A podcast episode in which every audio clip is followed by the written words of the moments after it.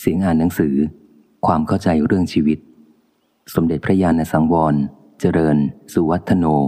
สมเด็จพระสังฆราช สกลมหาสังฆปรินายก พระองค์ที่ 19 แห่งกรุงรัตนโกสินทร์พระนามปัจจุบันคือ สมเด็จพระสังฆราชเจ้ากรมหลวงวชิรยานสังวร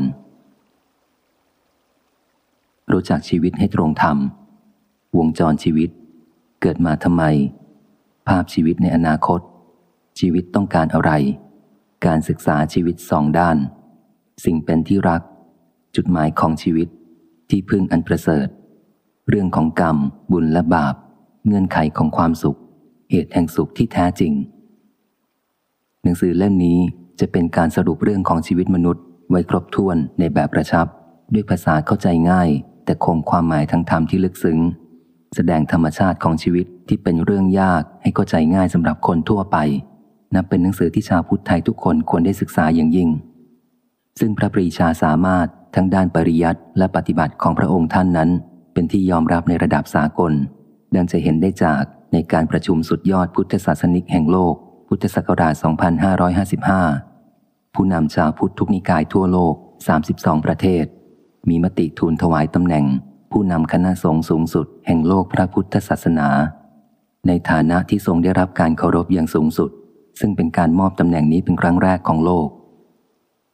เสียงอ่านโดย อริยคุณชมรมผลดี ร่วมจัดทำโดยเจ้าภาพหลัก สุเมธคุ้มวง ครอบครัวเมคาวันนภัสนันโชคธนานันเจ้าภาพรอง ครอบครัวเอมวงศรีทัชวดี พมรานนท์ชนทิชา ตรีโสภา ทวีช่างพินิษครอบครัวทรงพล นภัทมนแซ่พาน ร่วมกับอีกหลายท่าน ฟังได้จากท้ายเรื่อง ขอทุกท่านร่วมอนุโมทนา สัพพะทานังธรรมะทานังชินาติ การให้ธรรมะ ชนะ การให้ทั้งปวง ขอเชิญทุกท่านร่วมศึกษาธรรมไปพร้อมกันเลยนะครับ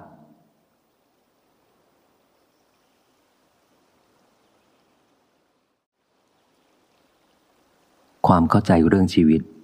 สมเด็จพระญาณสังวร สมเด็จพระสังฆราช สกลมหาสังฆปรินายก วงจรชีวิต ปัญหาข้อหนึ่งที่คนชอบตั้งปัญหาถามกัน ตั้งแต่สมัยดึกดำบรรพ์มาจนถึงทุกวันนี้ คือตายเกิดหรือตายศูนย์พระพุทธเจ้าได้ตรัสรู้ความจริงในข้อนี้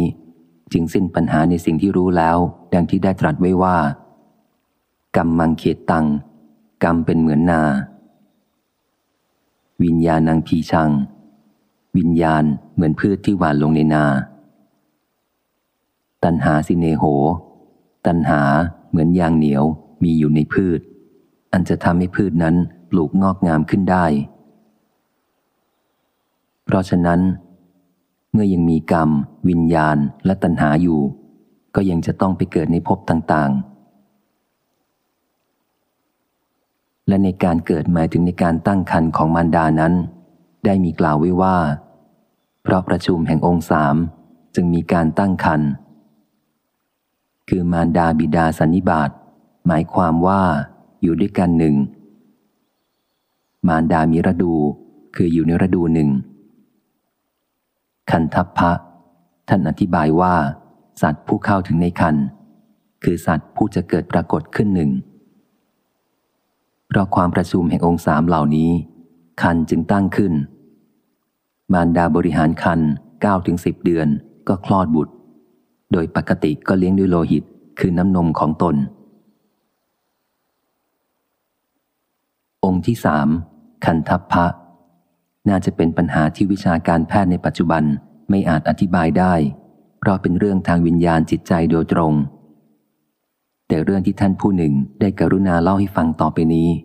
น่าจะเป็นตัวอย่างซึ่งอธิบายองค์ที่สามคือคันทัพพะสัตว์ที่จะมาเกิดในคันนั้นได้เรื่องหนึ่ง คือท่านเล่าว่า ได้มีอุบาสิกาผู้หนึ่งได้ปฏิบัติทางจิตใจถึงขั้นรู้เห็นอะไรได้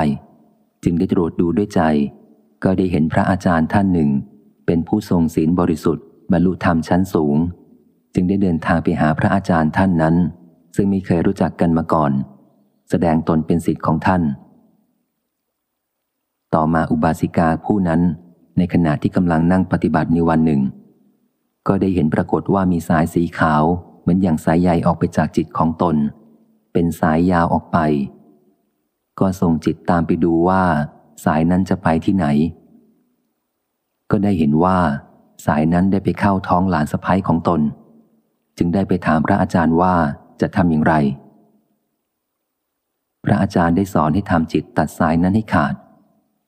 อุบาสิกาผู้นั้นได้พยายามปฏิบัติทำจิตตัดสายนั้น แต่ก็ไม่สามารถจะตัดให้ขาดได้ จนล่วงเข้าเดือนที่สามจึงตัดได้ขาดในวันหนึ่ง แล้วก็รีบไปกราบเรียนอาจารย์ว่า ตัดสายนั้นได้ขาดแล้ว ปรากฏว่าหลานสะพ้ยผู้นั้นตั้งคันได้สามเดือนแล้ว แท้งไป เรื่องนี้เล่าไว้เพื่อเป็นเครื่องพิจารณาว่าจะต้องมีผู้ไปเกิด ซึ่งอาจจะเตรียมไปเกิดใหม่ ตั้งแต่ยังไม่ตายจากชาตินี้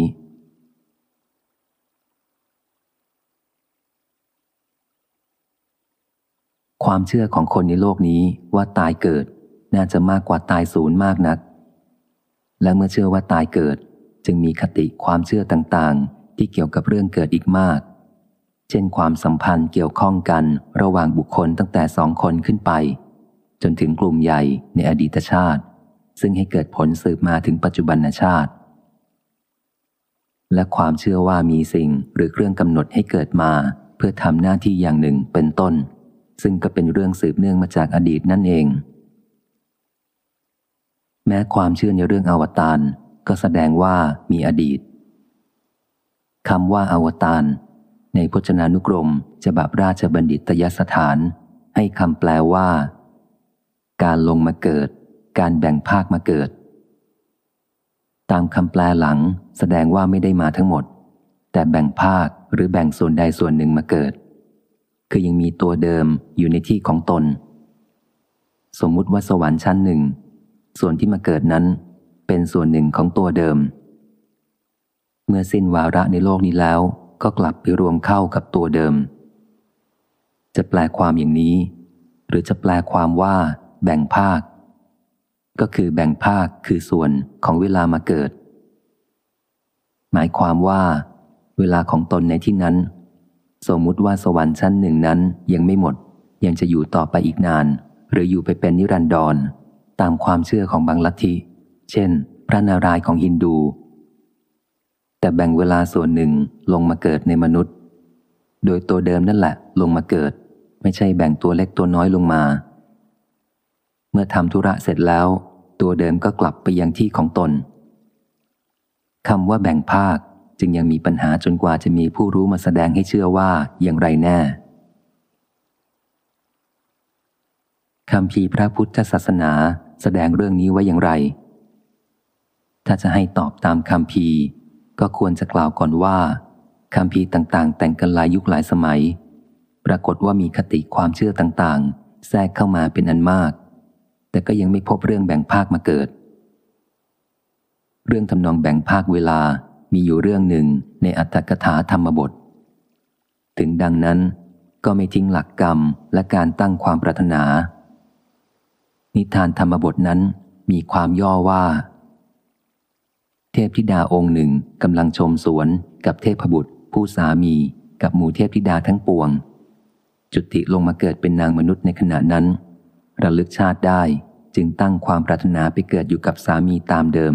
และได้ทำบุญกุศลต่างๆ ถึงแก่กรรมแล้วก็ไปเกิดในสวรรค์นั่นอีก ขณะที่ไปเกิดนั้น หมู่เทพก็ยังชมสวนกันอยู่ แสดงว่าเวลานานหลายสิบปีในมนุษย์ เท่ากับครู่หนึ่งของสวรรค์ เรื่องนี้เข้าทำนองแบ่งภาคแห่งเวลามาเกิดอยู่บ้างเหมือนกัน แต่ก็กล่าวว่าได้อธิษฐานใจตั้งความปรารถนา ซึ่งการตั้งความปรารถนานั้น นับว่าเป็นตัณหาอย่างหนึ่ง และทำบุญกุศลเพื่อให้ไปเกิดเป็นเทพ ที่นับว่าเป็นกรรมที่เป็นชนกกรรม คือกรรมที่ให้เกิด จึงเข้าหลักพระพุทธพจน์ที่แปลความว่า ตัณหายังคงให้เกิด โลกคือหมูสัตว์ย่อมเป็นไปตามกรรม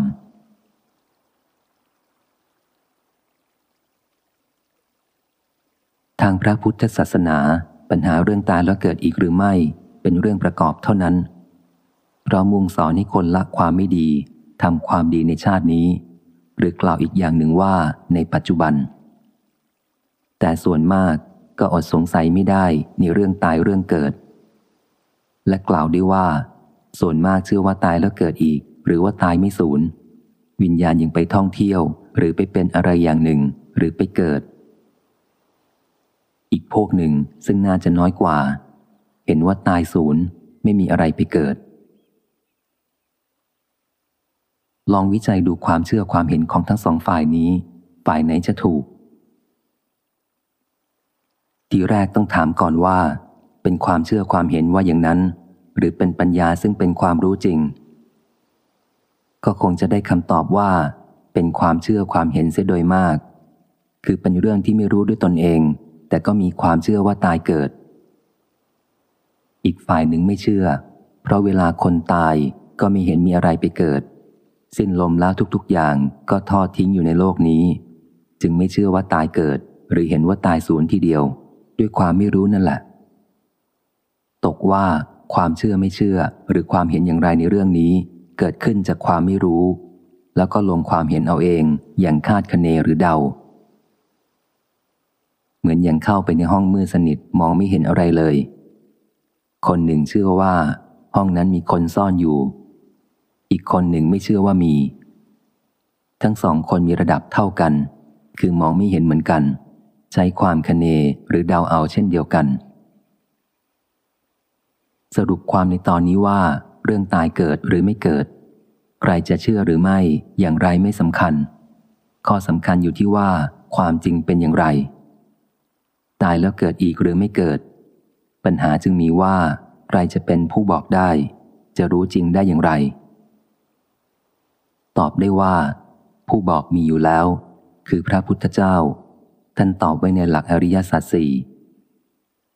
ถอดความมาสั้นๆว่า มีตัณหาคือความอยาก ก็มีชาติคือความเกิด สิ้นตัณหาก็สิ้นชาติ ถอดคำออกมาให้เข้าใจเรื่องนี้ว่า ยังมีตัณหาตายแล้วเกิดอีก สิ้นตัณหาแล้วไม่เกิด ท่านบอกไว้ดังนี้ แต่จะรู้จริงด้วยตนเองได้นั้น มีผู้แนะว่าต้องทำสมาธิจนได้ดวงตาชั้นใน มองเห็นความจริงได้ด้วยตนเอง จึงจะสิ้นสงสัย ถ้ายังไม่ได้ดวงตาชั้นใน อย่างดีก็ต้องอาศัยศรัทธาต่อพระพุทธเจ้าไปก่อน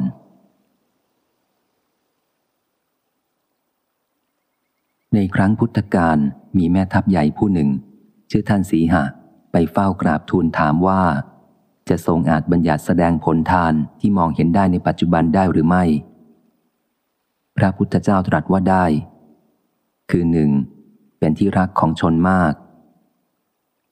2. เป็นที่คบหาของคนดี 3. มีเสียงพูดถึงในทางดีงาม 4. กล้าเข้าหมู่คนชั้นต่าง ๆ เหล่านี้เป็นผลทานที่มองเห็นได้ในปัจจุบัน และห้าตายไปสุคติโลกสวรรค์ ไปสุคติคือไปดี ข้อหลังนี้เป็นผลภายหน้า ท่านแม่ทัพสีหากราบทูลว่าสี่ข้อตนไม่ต้องถึงความเชื่อต่อพระพุทธเจ้า เพราะรู้ได้ด้วยตนเอง ส่วนข้อหลังไม่รู้ แต่ก็ถึงความเชื่อต่อพระพุทธเจ้าในข้อนั้น ท่านแม่ทัพเป็นทหาร กราบทูลตรงๆ รู้ว่ารู้ ไม่รู้ว่าไม่รู้ แต่ก็มีศรัทธาต่อพระพุทธองค์มั่นคง ฉะนั้นถึงไม่รู้แต่มีผู้รู้เป็นผู้นำทาง และมีความเชื่อฟังผู้รู้ ก็ย่อมเดินถูกทางแน่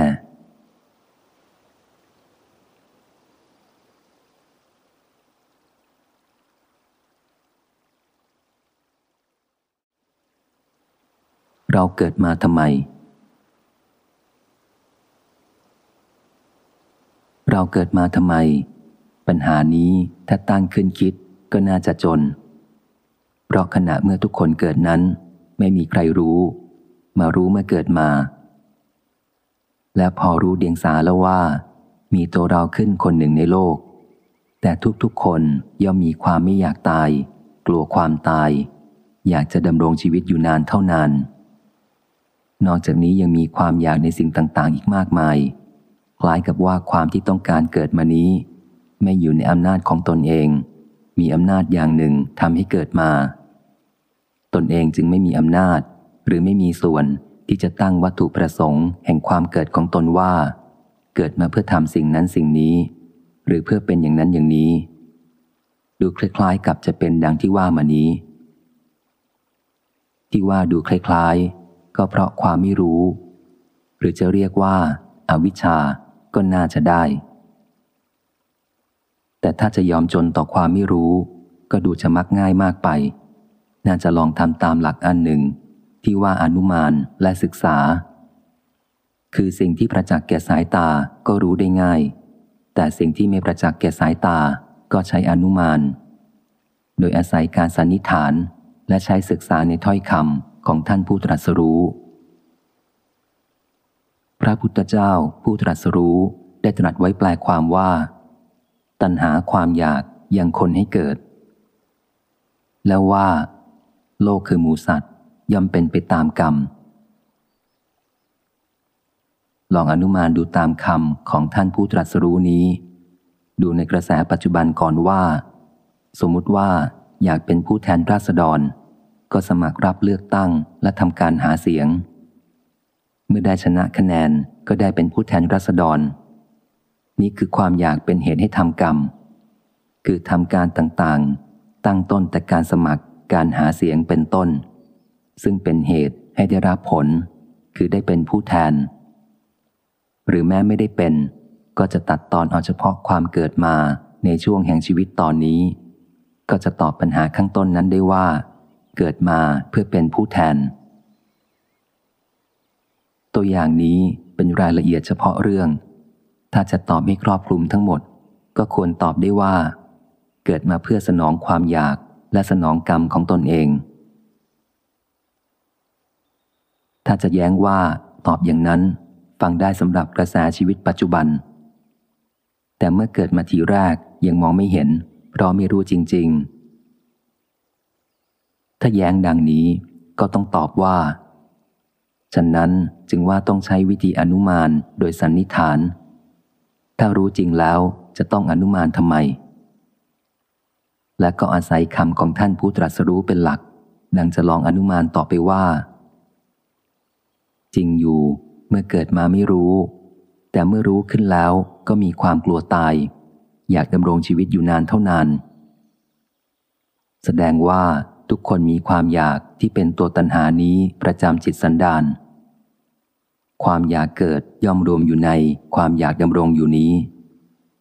เพราะความตายเป็นความสิ้นสุดแห่งชีวิตในภพชาติอันหนึ่งอันหนึ่ง เมื่อยังมีความอยากดำรงอยู่ประจำอยู่ในจิตสันดาน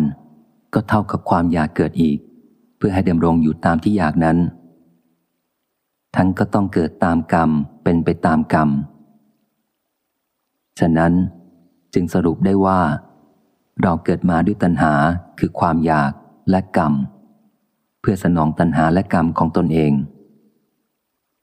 ตัณหาและกรรมจึงเป็นตัวอำนาจหรือผู้สร้างให้เกิดมา ใครเล่าเป็นผู้สร้างตัวอำนาจนี้ ตอบได้ว่าคือตนเอง เพราะตนเองเป็นผู้อยากเองและเป็นผู้ทำกรรม ฉะนั้น จึงกล่าวได้ว่า ตนเองนี่แหละ เป็นผู้สร้างตนเองให้เกิดมา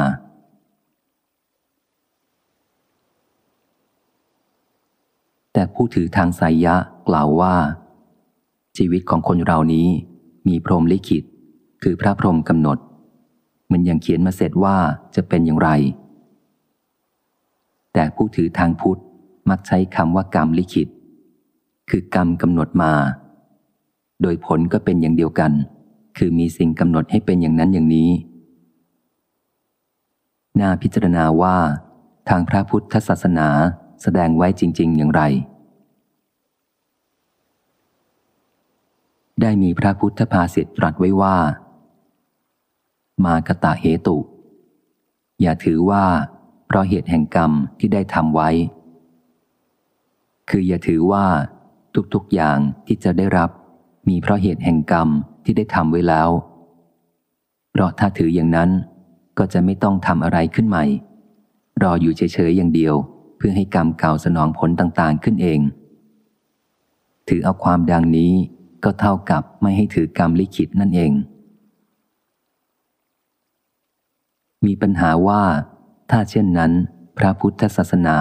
แสดงเรื่องกรรมไว้ทำไม พิจารณาดูจะตอบได้ว่า แสดงเรื่องกรรมไว้ เพื่อให้รู้ว่ากรรมเป็นเหตุให้วิบากคือผล ตั้งแต่ให้ถือกำเนิดเกิดมา และติดตามให้ผลต่างๆ แก่ชีวิตทำนองกรรมลิขิตนั่นแหละ แต่กระบวนของกรรมที่ทำไว้มีสลับซับซ้อนมาก ทั้งเกี่ยวกับเวลาที่กรรมให้ผล และข้อที่สำคัญที่สุดคือเกี่ยวกับความประพฤติปฏิบัติของแต่ละบุคคลในปัจจุบัน คือทางพระพุทธศาสนาสอนให้ไม่เป็นทาสของกรรมเก่า เช่นเดียวกับให้ไม่เป็นทาสของตัณหา แต่ให้ละกรรมชั่ว กระทำกรรมดี และชำระจิตใจของตนให้บริสุทธิ์สะอาด ตามหลักพระโอวาทสามหรือกล่าวโดยทั่วไป มีกิจอะไรที่ควรทำก็ทำโดยไม่ต้องนั่งรอนอนรอผลของกรรมเก่าอะไร ความพิจารณาเพื่อให้รู้กรรมและผลของกรรมนั้น ก็เพื่อให้จิตเกิดอุเบกขา ในเวลาที่เหตุการณ์เหลือที่จะช่วย แก่ทั้งคนที่เป็นที่รักและที่ชัง กับเพื่อจะได้ปฏิบัติตนตามหลักพระโอวาทสามข้อนั้น ทั้งคนเรามีจิตใจที่เป็นต้นเดิมของกรรมทุกอย่างไม่ว่าเก่าหรือใหม่ เพราะจะต้องมีจิตเจตนาขึ้นก่อน และจึงทำกรรมอะไรออกไป ฉะนั้น จึงสามารถและทำอธิษฐาน คือตั้งใจว่าจะประสงค์ผลอันใด เมื่อประกอบกรรมให้เหมาะแก่ผลอันนั้น ก็จะได้รับความสำเร็จ และจึงสามารถตอบปัญหาว่า เราเกิดมาทำไมได้อีกอย่างหนึ่งว่า เราเกิดมาตามที่ตั้งใจไว้ว่าจะมาทำเป็นอันไม่พ้นไปจากคำตอบที่ว่า เราเกิดมาเพื่อสนองตัณหาและกรรมของตนเอง แต่คนดีๆ ย่อมมีอธิษฐานใจที่ดี ดังพระโพธิสัตว์ทรงอธิษฐานพระหฤทัยเพื่อบำเพ็ญพระบารมี ความเกิดมาของพระองค์ในชาติทั้งหลาย จึงเพื่อบำเพ็ญบารมีคือความดีต่างๆ ให้บริบูรณ์ อันที่จริง ทุกๆ คนมีสิทธิ์ที่จะถือว่าตนเกิดมาเพื่อบำเพ็ญความดีให้มากขึ้น และสามารถที่จะบำเพ็ญความดีได้ ความสำนึกเข้าใจตนเองได้ว่า เราเกิดมาเพื่อทำความดีดังนี้ ย่อมมีประโยชน์ไม่มีโทษ เพราะจะทำให้ขวนขวายทำความดี และศึกษาเพิ่มความรู้ของตนอยู่เสมอ แต่ชีวิตของคนเราก็ยังเนื่องด้วยกรรมเก่า และยังเนื่องด้วยกิเลสในจิตใจ สิ่งที่ทุกคนได้มาตั้งต้นแต่ร่างกายและชีวิตนี้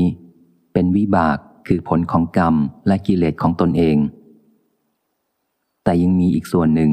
คือความดีที่แต่ละคนได้อบรมสั่งสมมา อันเรียกว่าบารมี คือความดีที่เก็บพอกพูนขึ้นเรื่อยๆ ซึ่งจะส่งเสริมจิตใจให้เกิดความเห็นที่ถูกต้อง และดำเนินไปในทางที่ถูก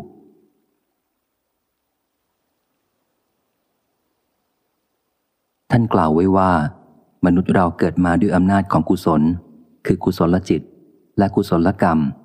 ไม่ว่าจะเกิดมายากดีมีจนอย่างไร เพราะมนุษยภูมิเป็นผลของกุศล ทุกคนจึงชื่อว่ามีกุศลหนุนให้มาเกิดด้วยกันทั้งนั้น ฉะนั้นจึงได้ชื่อว่ามนุษย์ ที่แปลอย่างหนึ่งว่า ผู้มีใจสูง คือมีความรู้สูง ดังจะเห็นได้ว่า คนเรามีพื้นปัญญาสูงกว่าสัตว์ดิรัจฉานมากมาย สามารถรู้จักเปรียบเทียบในความดีความชั่ว ความควรทำไม่ควรทำรู้จักละอาย รู้จักเกรง รู้จักปรับปรุงสร้างสรรค์ สิ่งที่เรียกว่า วัฒนธรรม อารยธรรม ศาสนา เป็นต้น แสดงว่ามีความดีที่ได้สั่งสมมา โดยเฉพาะปัญญาเป็นรัตนะอันส่องแสงสว่างนำทางแห่งชีวิต ถึงดังนั้น คนเราก็ยังมีความมืดที่มาเกิดกำบังจิตใจให้เห็นผิดเป็นชอบ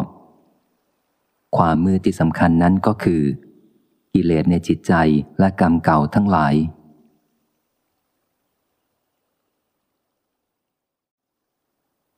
อะไรคือกรรมเก่า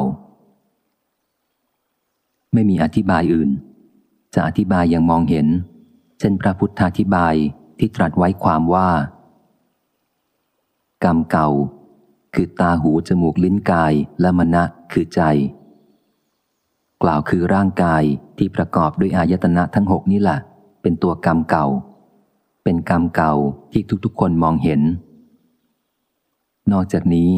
ยังเป็นวัตถุที่ตั้งแห่งกรรมใหม่ทั้งปวงอีกด้วยเพราะกรรมที่ทำขึ้นในปัจจุบันจะเป็นกายกรรม วจีกรรม มโนกรรมก็ตาม ก็อาศัยกรรมเก่านี่แหละเป็นเครื่องมือกระทำทั้งกรรมเก่านี้ ยังเป็นชนวนให้เกิดเจตนาที่ทำกรรมใหม่ ๆ ทั้งหลายด้วย เพราะตาหูเป็นต้นมิใช่ว่าจะมีไว้เฉยๆ ต้องดูต้องฟัง แล้วก็ก่อกิเลส เช่นราคะ ความติดความยินดี โทสะ ความขัดเคือง โมหะ ความหลงไหลให้เกิดขึ้น ขณะที่ร่างกายจเจริญในวัยหนุ่มสาว ซึ่งกล่าวได้ว่า กรรมเก่ากำลังเติบโตเป็นหนุ่มสาว ตาหูเป็นต้น ก็ยิ่งเป็นสื่อแห่งราคะ โทสะและเป็นสื่อแห่งกรรมต่างๆ ตามอำนาจของจิตใจที่กำลังละเลงหลง จึงจำต้องมีการควบคุมปกครองจะปล่อยเสียหาได้ไหมถ้าตนเองควบคุมตนเองได้ ก็เป็นวิเศษที่สุด แต่ถ้าควบคุมตนเองไม่ได้ ก็ต้องมีผู้ใหญ่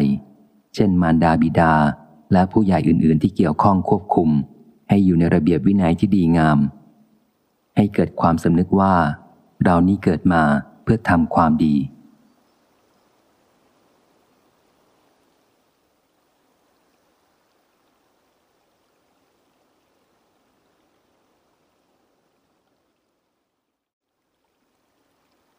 ภาพชีวิตของแต่ละคน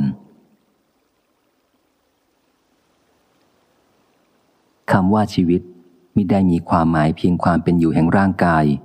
แต่หมายถึงความสุขความทุกข์ ความเจริญความเสื่อมของบุคคลในทางต่าง ๆ ด้วย บางคนมีปัญหาว่าจะวาดภาพชีวิตของตนอย่างไรในอนาคต หรืออะไรควรจะเป็นจุดมุ่งหมายของชีวิต และจะไปถึงจุดที่มุ่งหมายนั้น หรือที่นึกวาดภาพไว้นั้นด้วยอะไร ปัญหาที่ถามคลุมไปดังนี้ น่าจะตอบให้ตรงจุด เฉพาะบุคคลได้ยาก เพราะไม่รู้ว่าทางแห่งชีวิตของแต่ละบุคคลตามที่กรรมกำหนดไว้เป็นอย่างไร และทวาดภาพของชีวิตอนาคตไว้ เกินวิสัยของตนที่จะพึงได้พึงถึง แบบที่เรียกว่า สร้างวิมานบนอากาศ ก็จะเกิดความสำเร็จขึ้นมาไม่ได้แน่ หรือแม้แต่วาดภาพชีวิตไว้ ในวิสัยที่จะพึงถึง แต่ขาดเหตุที่จะอุปการะให้ไปถึงจุดหมายนั้น ก็ยากอีกเหมือนกัน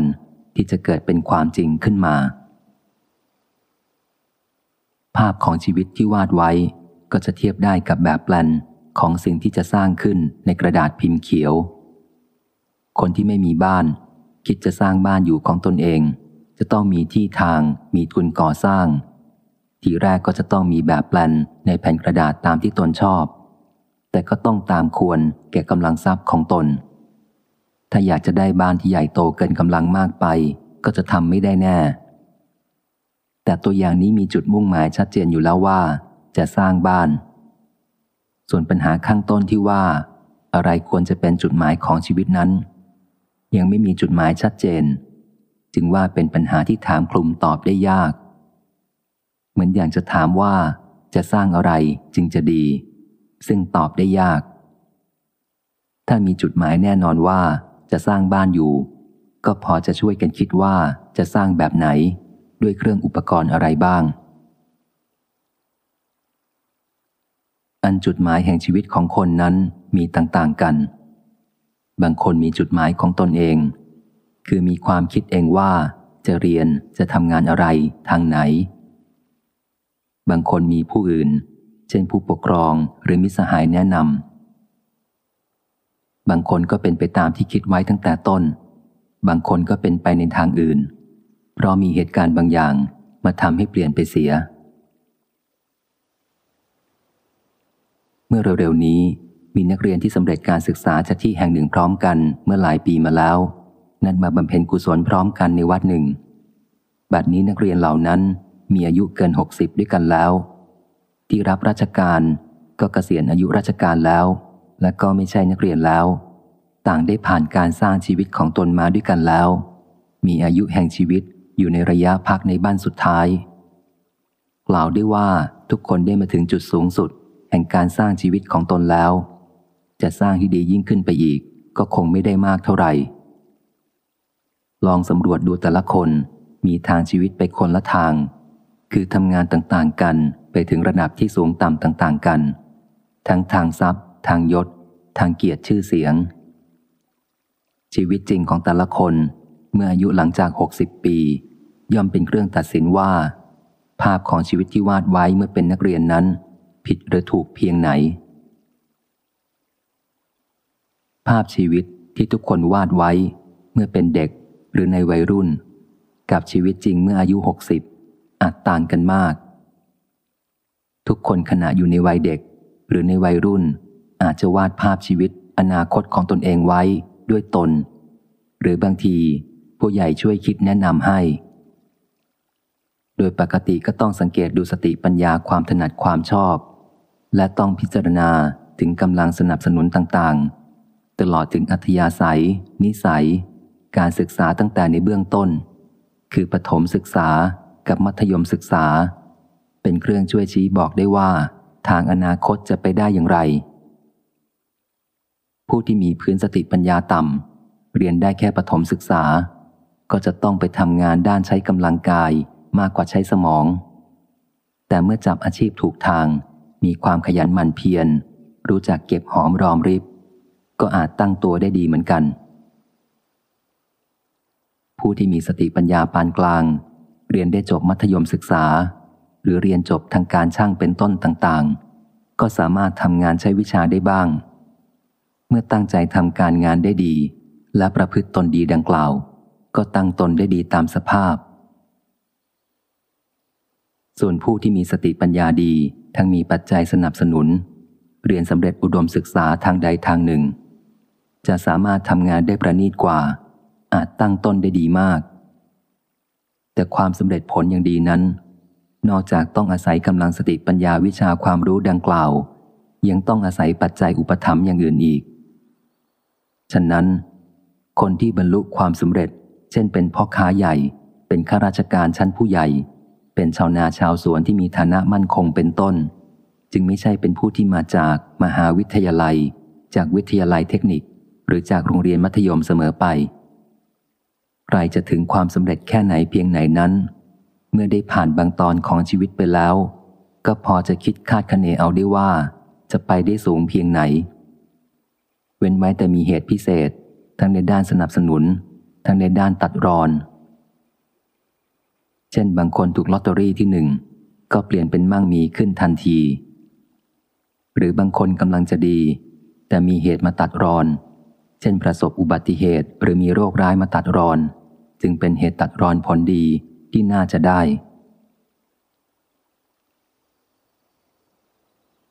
มีเรื่องเล่าเกี่ยวกับผู้ที่เรียกได้ว่า ตายฟรีคือตายเปล่าอยู่รายหนึ่งว่า มีคนผู้หนึ่ง ซื้อลอตเตอรี่ไว้ฉบับหนึ่ง ต่อมาลอตเตอรี่ออก ปรากฏว่ารางวัลที่หนึ่งตรงกับเลขลอตเตอรี่ที่ผู้นั้นซื้อเก็บไว้ เขาเห็นตัวเลขเข้าก็ดีใจจนสิ้นใจไปในขณะนั้นเอง แต่ความจริง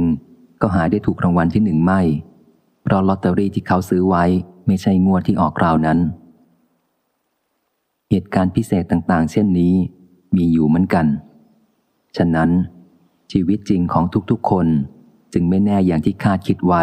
หรืออย่างที่น่าจะเป็น เมื่อถึงเข้าแล้วนั่นแหละ จึงเป็นการแน่นอน เหมือนอย่างเมื่อเกษียณอายุราชการแล้ว จึงจะรู้ว่าความเจริญทางราชการของตนไปได้สูงแค่ไหน ทั้งนี้ก็ต้องเว้นแต่ท่านผู้รู้ แต่ท่านผู้รู้ไม่ต้องการชีวิต เหมือนอย่างที่คนเป็นอันมากต้องการแล้ว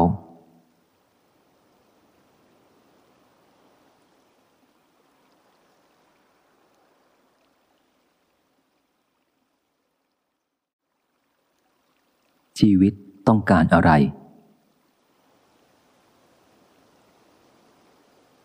ชีวิตนี้ต้องการอะไร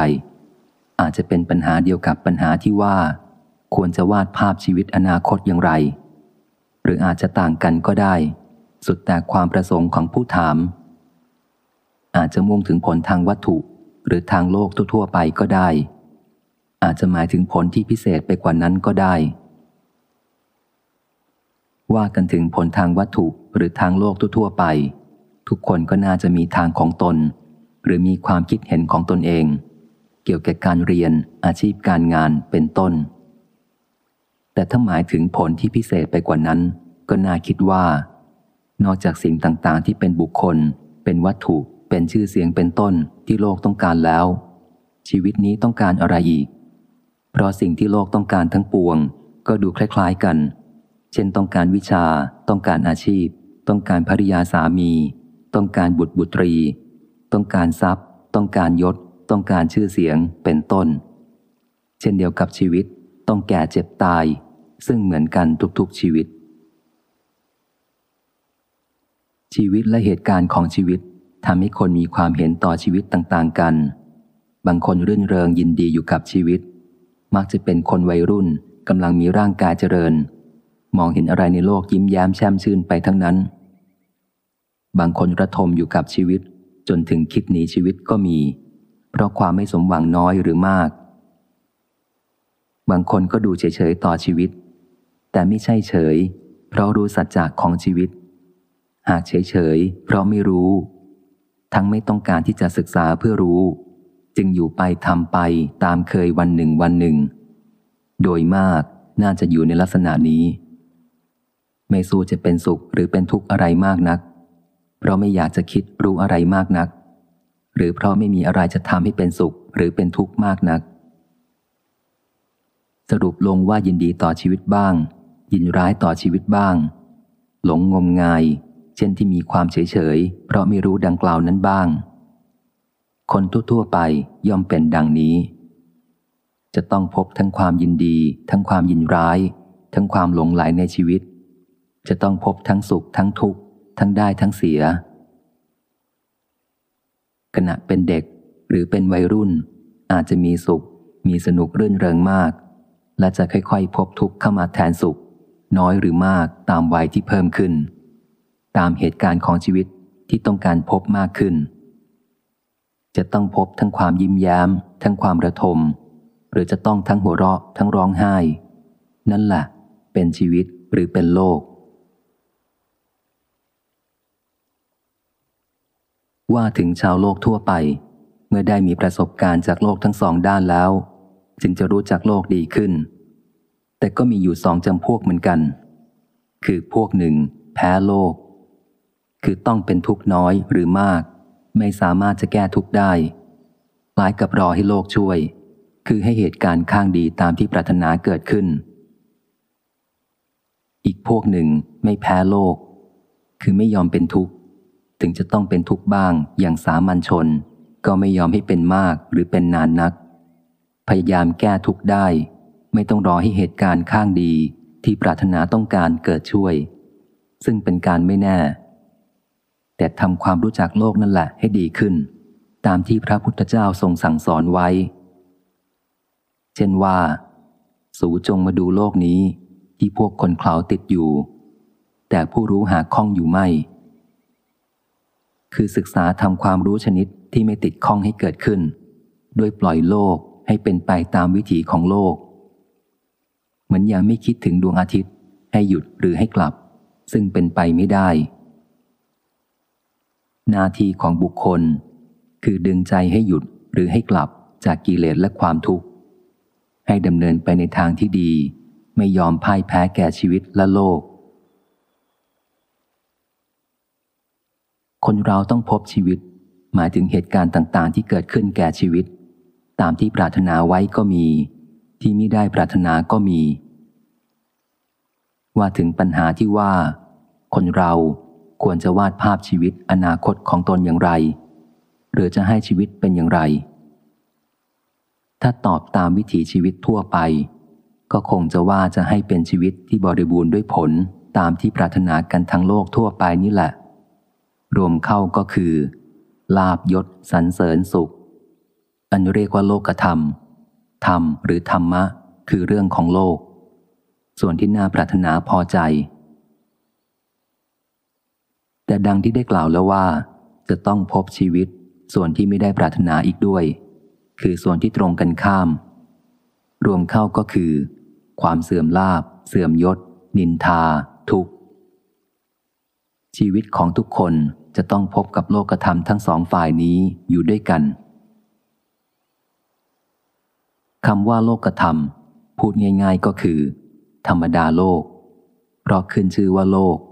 ย่อมมีธรรมดาเป็นความได้ความเสียหรือความสุขความทุกข์เช่นนั้น สิ่งที่ได้มาบางทีรู้สึกว่าให้ความสุขมากเหลือเกิน แต่สิ่งนั้นเองกลับให้ความทุกข์มากก็มี พระพุทธเจ้าจึงได้ตรัสชี้ให้เห็นทุกข์ไว้ก่อน ดังเช่นเมื่อมีเทพมากล่าวคาถาแปลความว่า ผู้มีบุตรย่อมบันเทิงเพราะบุตร ผู้มีโคย่อมบันเทิงเพราะโค นรชนย่อมบันเทิงเพราะทรัพย์สมบัติ ผู้ไม่มีทรัพย์สมบัติย่อมไม่บันเทิง พระพุทธเจ้าได้ตรัสแก้ว่า ผู้มีบุตรย่อมโศกพระบุตร ผู้มีโคย่อมโศกพระโคนรชนย่อมโศกพระบุตร ผู้ไม่มีทรัพย์สมบัติคือหมายถึง เป็นเหตุก่อกิเลส ย่อมไม่โศกคำของเทวดากล่าวได้ว่าเป็นภาสิทธ์ทางโลก เพราะโลกทั่วไปย่อมเห็นดังนั้น ส่วนคำของพระพุทธเจ้ากล่าวได้ว่าเป็นภาสิทธ์ทางธรรม แต่ก็เป็นความจริง เพราะเป็นธรรมดาโลกที่จะต้องพบทั้งสุขและทุกข์ที่แม้เกิดจากสิ่งเดียวกัน ฉะนั้น ทุกๆ คนผู้ต้องการโลก คือปรารถนาจะได้สิ่งที่น่าปรารถนา หรือต้องการที่จะให้เป็นไปตามปรารถนา ก็ควรต้องการธรรมะอีกส่วนหนึ่ง ที่จะเป็นเครื่องช่วยรักษาตน ทั้งในคราวได้ ทั้งในคราวเสีย พระพุทธศาสนาได้เข้ามาเกี่ยวข้องกับชีวิตของทุกๆ คนตรงจุดนี้ พระพุทธเจ้าได้ตรัสสอนให้พิจารณาว่า สุขหรือทุกข์ ข้อนี้เกิดขึ้นแล้วแก่เรา แต่ว่าสิ่งที่เกิดขึ้นนี้เป็นของไม่เที่ยง เป็นทุกข์ คือแปรปรวนไปเป็นธรรมดา เมื่อพิจารณาอยู่ดังนี้จนเกิดปัญญาเห็นจริง สุขหรือทุกข์นั้นๆ ก็จะไม่ตั้งครอบงำจิตอยู่ได้ ผู้ที่มีปัญญาพิจารณาเห็นจริงอยู่ดังนั้น จะไม่ยินดีในเพราะสุข จะไม่ยินร้ายในเพราะทุกข์นั้นๆ ความสงบจิตซึ่งเป็นความสุข จะมีได้ด้วยวิธีนี้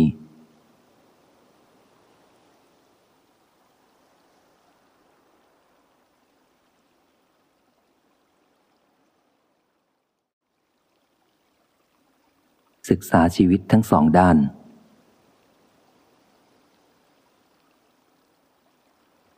พระพุทธเจ้าได้ตรัสไว้แปลความว่า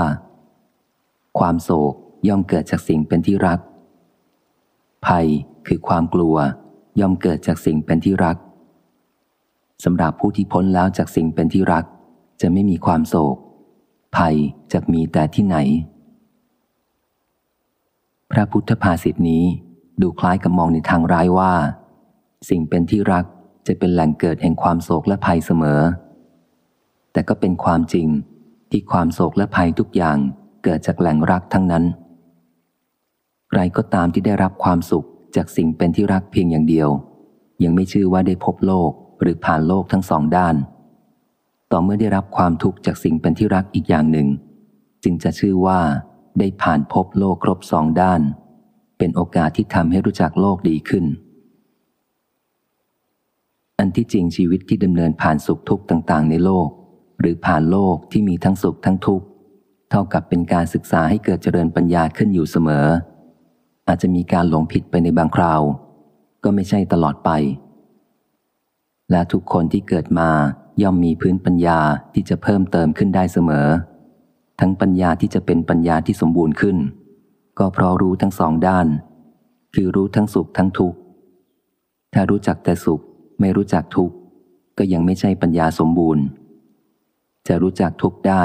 ก็ต้องประสบกับความทุกข์ และดูเข้าไปที่ทุกข์ หรือดูเข้ามาที่จิตใจอันมีทุกข์ว่า จิตใจนี้มีทุกข์ ดูอาการจิตใจที่มีทุกข์ว่าอย่างไร อาการคือแห้งผากใจ ปราศจากความสดชื่น เหมือนอย่างต้นไม้เหี่ยวร่างรวนใจด้วยความคิดถึงสิ่งที่ล่วงมาแล้ว หรือถึงสิ่งที่ยังไม่มาถึงขวายคว้าในสิ่งที่สิ้นไปหายไปแล้ว เหมือนอย่างไล่จับเงา หรือกลัวสิ่งที่ยังอยู่ว่าจะหายไปเสีย หรือกลัวว่าอะไรที่น่ากลัวจะเกิดขึ้นตรอมใจไม่มีความผาสุกขับแค้นใจเหมือนอย่างถูกอัดถูกบีบ อาการใจเหล่านี้แสดงออกมาให้เห็นทางกาย อันเป็นเรือนอาศัยของจิตใจ อวัยวะทางกายที่บอกใจอย่างดีที่สุด คือดวงตาและสีหน้า ดวงตาจะเศร้า สีหน้าจะหมอง ร่างกายทั่วไปจะสู้ อาการทางกายเหล่านี้ กล่าวได้ว่าเป็นผลพลอยเสีย ดูอาการจิตใจที่มีทุกข์ว่าเป็นอย่างนี้อย่างนี้ ดูให้เห็นชัด ให้คล้ายกับส่องกระจกเห็นเงาหน้าของตนชัดเจน แล้วศึกษาคือพยายามค้นหาความจริงในจิตใจของตนเองต่อไปว่า เป็นอาการประจำหรือเป็นอาการจร เทียบอย่างเป็นโรคประจำ รือเป็นโรคจร มีอะไรเป็นเหตุเป็นสมุดฐาน จะเห็นว่าเป็นอาการจร เพราะแต่ก่อนนี้ไม่เคยมีเคยเป็น เคยมีแต่อาการที่เป็นความสุขอันตรงกันข้าม ถึงอาการที่เป็นความสุขก็เหมือนกัน คือเป็นอาการจร เพราะก่อนแต่นั้นก็ไม่เคยมีเคยเป็น ได้แก่เมื่อเป็นเด็กยังไม่มีอาการจิตใจเช่นนี้ เริ่มมีขึ้นตั้งแต่เมื่อย่างเข้าดรุนวัย เริ่มมีสิ่งเป็นที่รักขึ้น ตั้งแต่หนึ่งสิ่งสองสามสิ่งเป็นต้น เมื่อศึกษาจิตใจของตนเองไปดังนี้ จะได้พบสัจจะขึ้นสมจริงตามพระพุทธพยากรณ์นี่แหละเป็นเหตุเป็นสมุดฐาน การหัดศึกษาให้รู้จักกระบวนแห่งจิตใจของตนเองนั้น เป็นข้อที่ควรทำทั้งในคราวมีสุข และในคราวมีทุกข์ เหตุแห่งสุขและทุกข์ ข้อที่สำคัญก็คือ สิ่งที่เป็นที่รัก ในขณะที่มีสุขจะยกไว้ก่อน จะกล่าวแต่ที่มีทุกข์ ให้รวมใจดูที่ตัวความทุกข์ที่กำลังเสวยอยู่ ดูอาการของจิตที่เป็นทุกข์ว่าเป็นอย่างไรห่อเหี่ยวอย่างไร มีอาการเศร้ามองอย่างไร ห่อเหี่ยวอย่างไร หมดรสหมดความสำราญอย่างไร ดูความคิดว่า ในขณะที่จิตเป็นทุกข์เช่นนี้ จิตมีความคิดอย่างไร คิดถึงอะไร ก็จะรู้ว่ากำลังคิดถึงเรื่องที่ทำให้ทุกข์นั่นแหละ เพราะจิตผูกอยู่กับเรื่องนั้นมาก ความผูกจิตมีมากในเรื่องใด ก็ดึงจิตให้คิดถึงเรื่องนั้นมาก และเป็นทุกข์มากฉะนั้น ความทุกข์จึงเป็นผลตามความผูกจิต คือสังโยชน์ ซึ่งคอยดึงจิตให้คิดไปถึงเรื่องที่ผูกไว้ในใจ อันที่จริงเรื่องที่ผูกใจไว้นี้มีใช่เฉพาะแต่สิ่งที่เป็นที่รักเท่านั้น ถึงสิ่งที่ไม่เป็นที่รักก็ผูกใจไว้เหมือนกัน จึงเกิดความชอบใจและความไม่ชอบใจ ถ้าไม่มีความผูกใจไว้เสียเลย ก็จะไม่มีทุกสิ่ง คือที่รักก็ไม่มี ที่ไม่รักก็ไม่มี ตลอดถึงความยินดียินร้ายก็จะไม่มี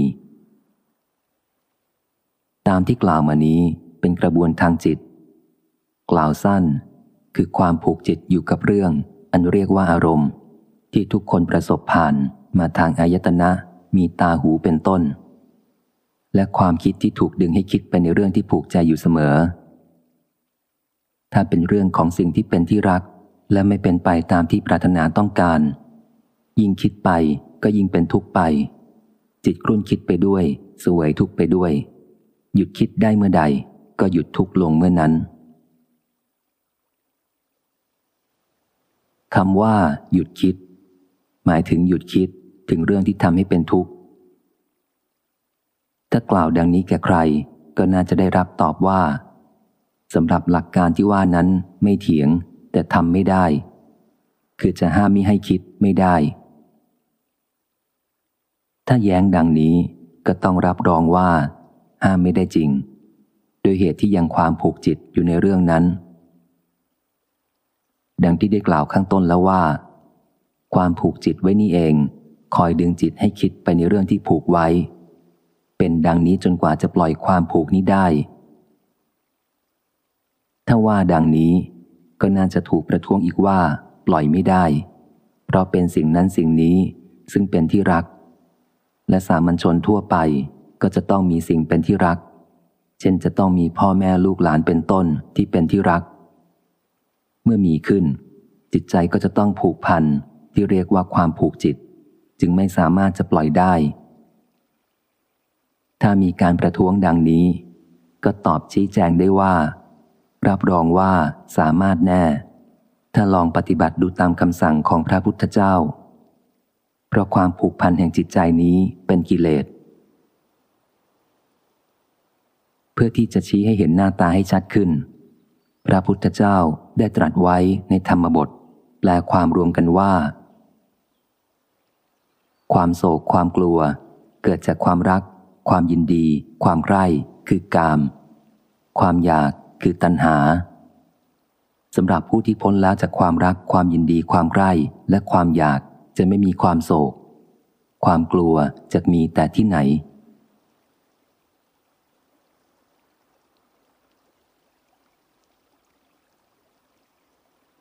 มาเหตุผู้อ่านสำหรับคำว่าอารมณ์ ในทางธรรมะ หมายถึง รูปเสียงกลิ่นรสผลทพะคือสิ่งต้องกาย และธรรมะคือธรรมารมณ์ เช่น รูปอารมณ์ อารมณ์คือรูป ซึ่งจะต่างจากความหมายในทางภาษาไทยที่คนทั่วไปใช้กันนะครับ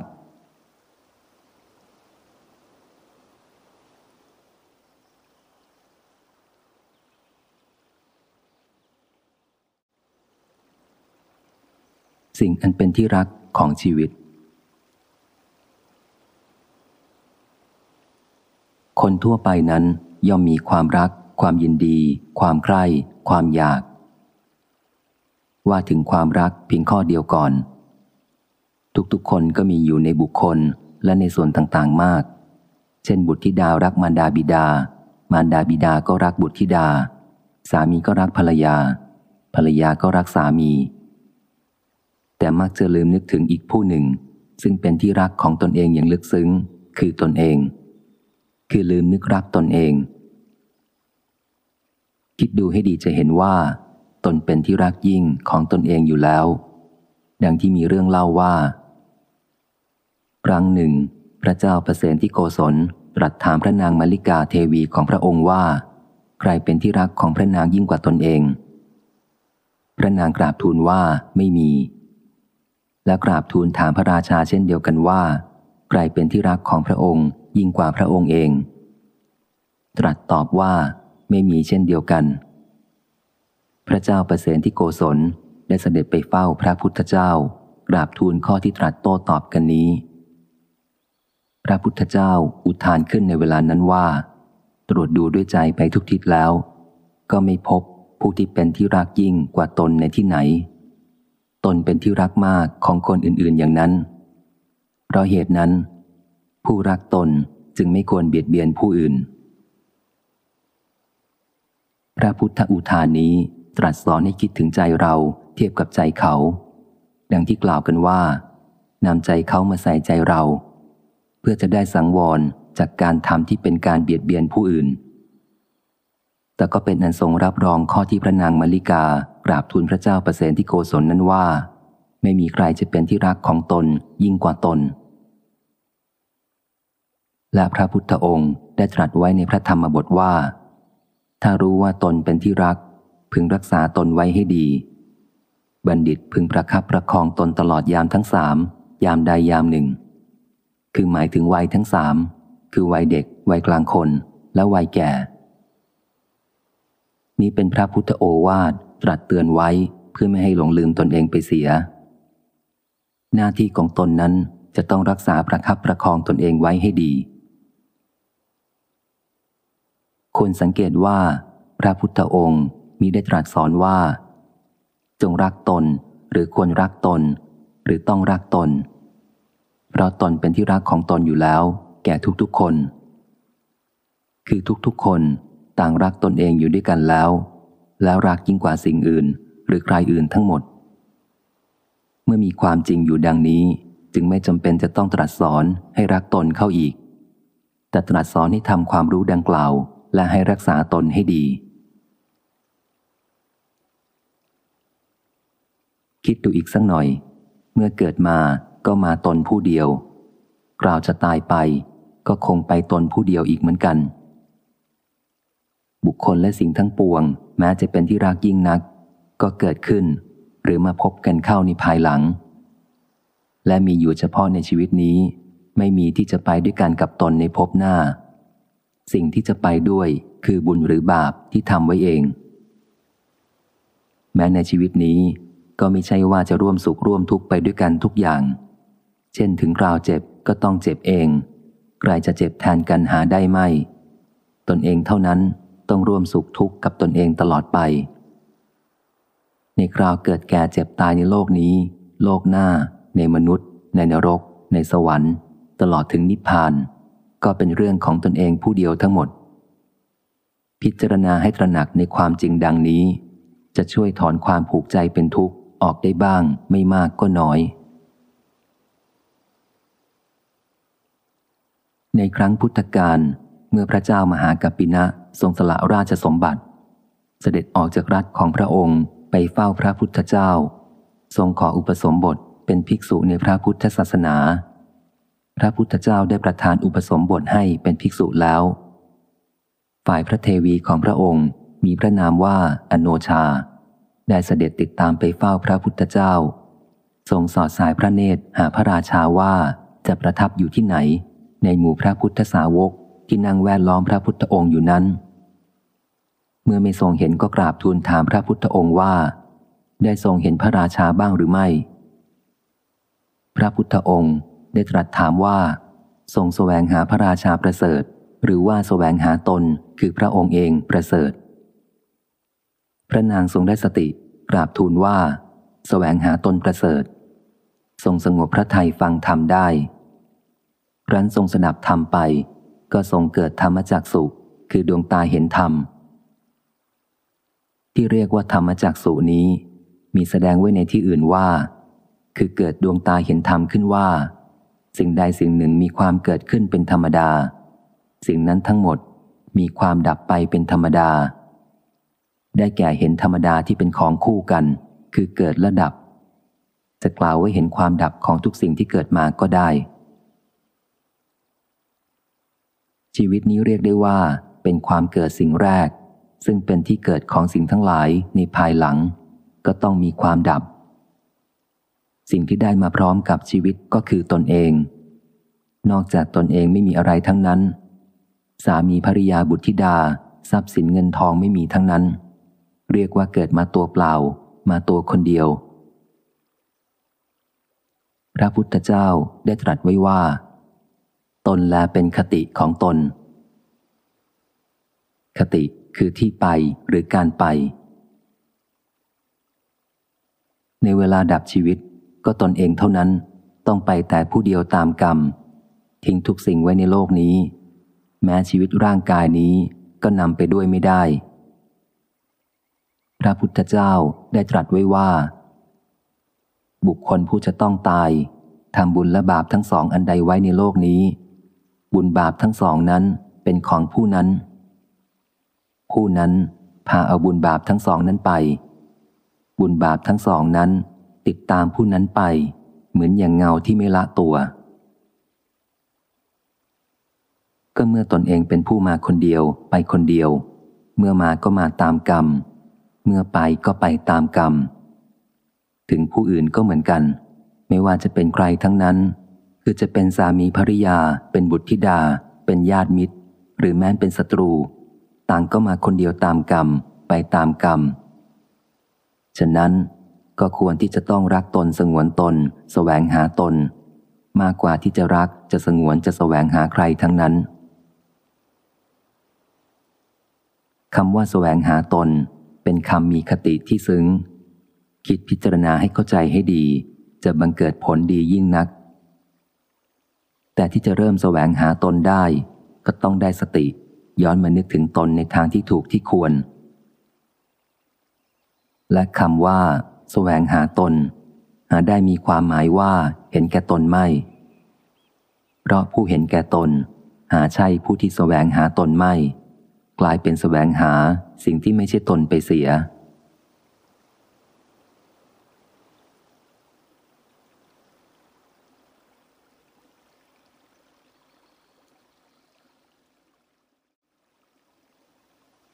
แง่คิดเกี่ยวกับชีวิต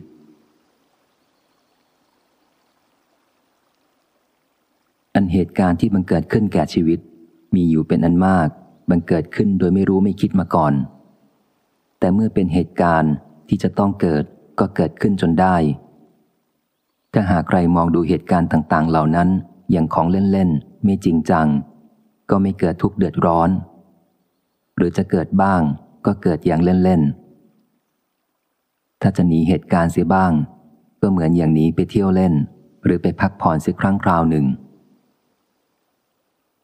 คนเรานั้นเมื่อเห็นว่าที่ใดมีทุกข์ ก็จะต้องหนีไปให้พ้นจากคนหรือเหตุการณ์ที่ก่อให้ทุกข์เกิดขึ้น ฉะนั้น ถ้าแต่ละคนได้ระลึกถึงข้อนี้ ก็ควรจะไม่ประพฤติหรือกระทำการก่อทุกข์ให้แก่กัน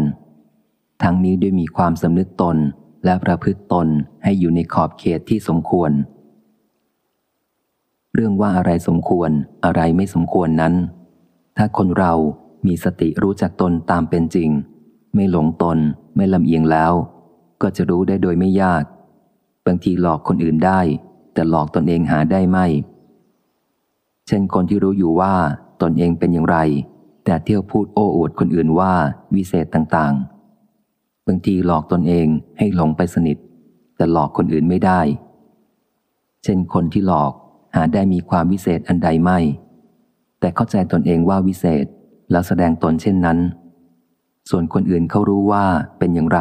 จึงหัวเราะเอา หากได้มองดูความเป็นไปต่างๆ กันของคนในทางที่น่าหัวเราะ ดังนี้ก็น่าจะมีทุกน้อยลง การมองดูคนอื่นนั้น สู้มองดูตนเองไม่ได้ เพราะตนเองต้องรับผิดชอบต่อตนเองโดยตรง ส่วนคนอื่น เขาก็ต้องรับผิดชอบต่อตัวเขาเอง เรื่องความรับผิดชอบนี้ บางทีก็นึกไปไม่ออกว่าได้ทำอะไรไว้ จึงต้องรับผิดชอบเช่นนี้ เช่นต้องรับเหตุการณ์ต่างๆ ที่เกิดขึ้นแก่ชีวิต ในฐานะเช่นนี้ ผู้เป็นสิทธิ์ของพระพุทธเจ้าย่อมใช้ศรัทธาความเชื่อในกรรมและผลของกรรมทำกรรมที่ผิดไว้ก็ต้องรับผิดตรงๆทำกรรมที่ชอบไว้ก็ต้องรับชอบต่างๆ จะเลือกเอาอย่างใดอย่างหนึ่ง หาได้ไม่ เมื่อยอมรับกรรมเสียได้ดังนี้ ก็จะมีใจกล้าหาญเป็นอะไรเป็นกัน ไม่กลัวต่อเหตุการณ์ต่างๆ และเมื่อเหตุการณ์ต่างๆ เกิดขึ้นจะแก้อย่างไร สิทธิ์ของพระพุทธเจ้าย่อมแก้ด้วยสติและปัญญา เพื่อให้เป็นผู้ชนะด้วยความดี พระพุทธเจ้าได้ตรัสไว้ว่า พึงชนะคนตรณีหรือความตรณีด้วยการให้ นี้เป็นวิธีเอาชนะวิธีหนึ่ง ใครเป็นคนมีความตรณีและความโลภก็คือตัวเราเองหรือคนอื่นก็ได้ ถ้าเป็นตัวเราเองก็จะต้องเอาชนะด้วยการให้ พยายามให้ตัวเราเองเป็นผู้ให้ ถ้าเป็นคนอื่นก็อาจเอาชนะเขาด้วยการให้ได้เหมือนกัน เช่นให้สิ่งที่เขาต้องการ เขาก็พอใจ แล้วให้สิ่งที่เราต้องการ บางทีก็ซื้อเขาได้ด้วยการให้ทรัพย์ ผู้ที่มีจิตใจสูงบางคน สละให้ยิ่งกว่าเขาขอ เป็นทานอย่างสูง ที่ทำให้เป็นที่พิศวงแก่คนอื่นๆ ว่าทำไมจึงให้ได้ คนย่อมปฏิบัติตามระดับของจิตใจ ไม่สามารถจะทำให้ต่ำกว่าระดับของตนได้ แต่คนดีนั้นพระย่อมรักษา ดังภาษิตว่าทำแลย่อมรักษาผู้ประพฤติธรรม สิทธิ์ของพระพุทธเจ้าย่อมมีศรัทธาอยู่อย่างมั่นคงดังนี้ และย่อมปฏิบัติตนเป็นผู้หลีกออกอยู่เสมอ โดยเฉพาะเป็นผู้หลีกออกทางใจจึงไม่เป็นทุกข์ อันเรื่องของชีวิต บางคราวก็ดูเป็นของเปิดเผยง่าย ๆ บางคราวก็ดูลึกลับ เพราะเหตุการณ์ที่เกิดขึ้นแก่ชีวิต บางอย่างก็เกิดตามที่คนต้องการให้เกิด บางอย่างก็เกิดขึ้นโดยคนไม่ได้เจตนาให้เกิด แต่ผลทุกๆอย่างย่อมมีเหตุ ถ้าได้รู้เหตุก็เป็นของเปิดเผย ส่วนที่ว่าลึกลับก็เพราะไม่รู้เหตุ จู่ๆก็เกิดผลขึ้นเสียแล้ว เช่น ไม่ได้คิดว่าพรุ่งนี้จะไปข้างไหน รันถึงวันพรุ่งนี้เข้าก็ต้องไปด้วยเหตุการณ์ที่เกิดขึ้นบัดเดียวนั้น ว่าถึงคนทั่วไปแล้ว เรื่องของพรุ่งนี้เป็นเรื่องลึกลับ เพราะต่างก็ไม่รู้พรุ่งนี้ของตนเองจริง ๆ ถึงวันนี้เองก็รู้อยู่เฉพาะปัจจุบันคือเดี๋ยวนี้ แต่อนาคตหารู้ได้ไหม ว่าต่อไปในวันนี้จะเกิดอะไรขึ้นบ้าง คนเรามีความคิดหวังกันไป ซึ่งจะคิดอย่างไรก็คิดได้ แล้วก็อาจจะทำให้ได้ผลตามที่คิด แม้คนที่คิดทุจริตก็อาจได้ผลจากการทำทุจริต คนที่ประทุษร้ายมิตร หรือคนดีคนบริสุทธิ์ ก็อาจได้รับผลจากการทำนั้น เช่นได้ทรัพย์สินเงินทอง วันนี้จนแต่พรุ่งนี้มั่งมีขึ้น ชวนให้เคลิบเคลิ้มไปไม่น้อย และคนเป็นอันมากก็ดูเหมือนจะเคลิ้มไปในผลที่ล่อใจเช่นนี้ง่าย จนถึงบางทีคนที่เคยตรงก็กลับคด เคยเป็นมิตรก็กลับเป็นศัตรูเพราะมุ่งแต่จะได้เป็นประมาณ เพราะความกลัวตัววันพรุ่งนี้ หรือโลภตัววันพรุ่งนี้ บางทีก็เพื่อตนหรือเพื่อผู้อื่นที่ตนรักใคร่วันพรุ่งนี้อาจจะรวยขึ้นจริง แต่วันพรุ่งนี้มิใช่มีเพียงวันเดียว ผู้ที่คิดให้ยาวออกไปอีกหลายๆพรุ่งนี้จึงน่าจะสะดุดใจ และถ้าใช้ความคิดให้มากสักหน่อย เช่นว่า น่าละอายไหมที่ไปช่วงจริงของของผู้อื่น ถ้ายิ่งผู้อื่นนั้น เป็นคนดีคนบริสุทธิ์ก็ยิ่งน่าละอายใจ เพราะคนดีอย่างที่เรียกว่าใจพระนั้นย่อมถือว่า แพ้เป็นพระชนะเป็นมารจึงเป็นผู้ยอมให้แก่ผู้ที่ต้องการ แม้จะต้องเสียจนหมดสิน้น ก็ยังดีกว่าจะเป็นทุกข์ใจมาก เพราะเหตุที่จะต้องแก่งแย่ง จะคิดเอาเปรียบนั้นไม่ต้องพูดถึง เพียงคิดให้พอเสมอกัน ก็ไม่ประสงค์จะได้เสียแล้ว คนดีที่มีใจเช่นนี้ ไม่มีประทุษร้ายจิตต่อใครเลยแม้แต่น้อย ใครต้องการจะเอาเปรียบเมื่อใดก็ได้เปรียบเมื่อนั้น แต่ข้อที่สำคัญ หากไปกระทบคนดีมีใจพระนั้นมิใช่จะได้เปรียบอย่างง่ายดายอย่างเดียว ยังได้กรรมที่หนักด้วย คือได้บาปหนักหนา คิดเอาเปรียบคนที่คิดเอาเปรียบด้วยกันยังบาปน้อยกว่า เพราะมีใจเป็นอกุศลเสมอกัน ข้อที่ว่าเป็นบาปหนักหนานั้น คือกดระดับแห่งจิตใจของตนเองลงไปให้ต่ำทราม ไม่จำไปต้องพูดถึงนรกหรือผลอะไรที่คอยจะค้านอยู่ ระดับของคนแม้เพียงคนสามัญย่อมมียุติธรรมตามควร ไม่ต้องการเสียเปรียบ ไม่ต้องการเอาเปรียบใคร ไม่รังแกข่มเหงผู้อื่น ไม่ต้องพูดถึงมิตร หรือผู้มีคุณ มีอุปการะแก่ตน ซึ่งจะต้องมีความซื่อตรงต่อมิตร มีความกตัญญูต่อผู้มีคุณโดยแท้ คนบาปหนักก็คือ คนที่มีระดับแห่งจิตใจต่ำลงไปกว่านี้ พระพุทธเจ้าทรงปรารบคนที่มีระดับจิตใจต่าง ๆ กันนี้ จึงตรัสว่า ความดีอันคนดีทำง่าย แต่คนชั่วทำยาก ส่วนความชั่วอันคนชั่วทำง่าย แต่คนดีทำยาก เมื่อนั่งรถไปตามถนนสายต่างๆ ถึงตอนที่มีสัญญาณไฟเขียวแดง จะพบว่าถูกไฟแดงที่ต้องหยุดรถมากกว่าไฟเขียว ซึ่งลั่นรถไปได้ น่านึกว่าการดำเนินทางชีวิตของทุกคนมักจะต้องพบอุปสรรคที่ทำให้การงานต้องชะงัก หากเทียบกับทางโปร่ง น่าจะต้องพบความติดขัดมากกว่า ที่จะปลอดโปร่งไปได้ทีเดียว บางครั้งอาจต้องประสบเหตุที่น่าตกใจ ว่าจะล้มเหลวหรือเสียหายมาก คล้ายอุบัติเหตุของรถที่วิ่งไปในถนน คนที่อ่อนแอย่อมยอมแพ้อุปสรรคง่าย ๆ ส่วนคนที่เข้มแข็งย่อมไม่ยอมแพ้ เมื่อพบอุปสรรคก็แก้ไขไป รักษาการงานหรือสิ่งที่มุ่งจะทำไว้ด้วยจิตใจที่มุ่งมั่น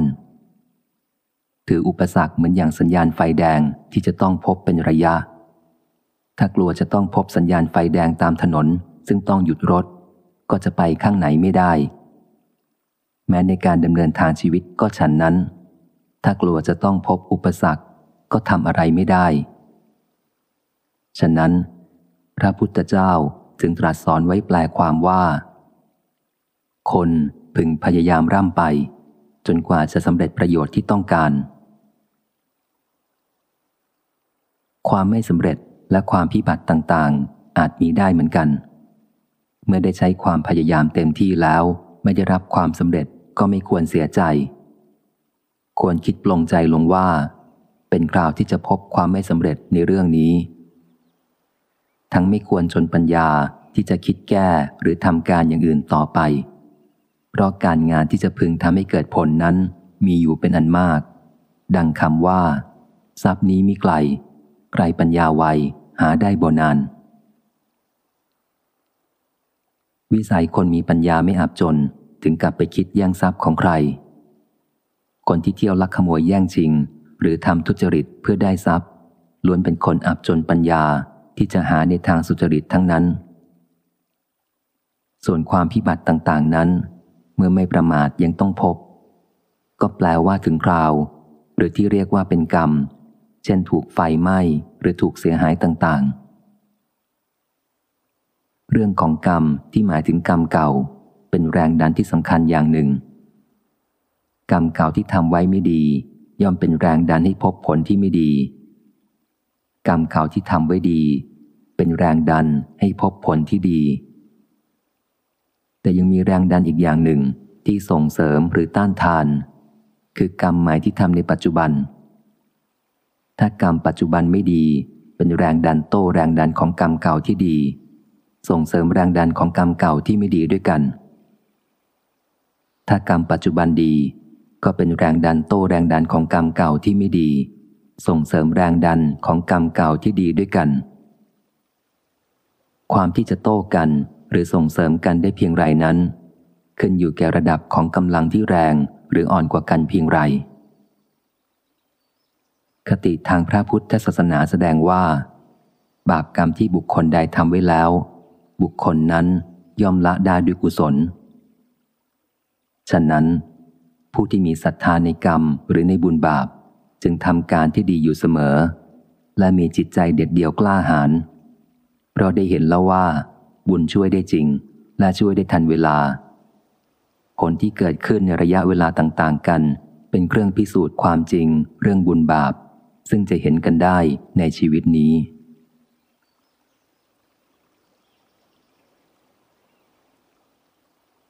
ชีวิตของทุกๆคนที่ผ่านพ้นไปรอบปีหนึ่งปีหนึ่ง นับว่าเป็นลาบอย่างยิ่ง เมื่อถึงวันเกิดบรรดาผู้ที่นับถือพระพุทธศาสนา จึงถือเป็นปรารบเหตุทำบุญน้อยหรือมาก เพื่อฉลองอายุที่ผ่านมา และเพื่อความเจริญอายุพร้อมทั้งวันนะสุขาภละยิ่งขึ้น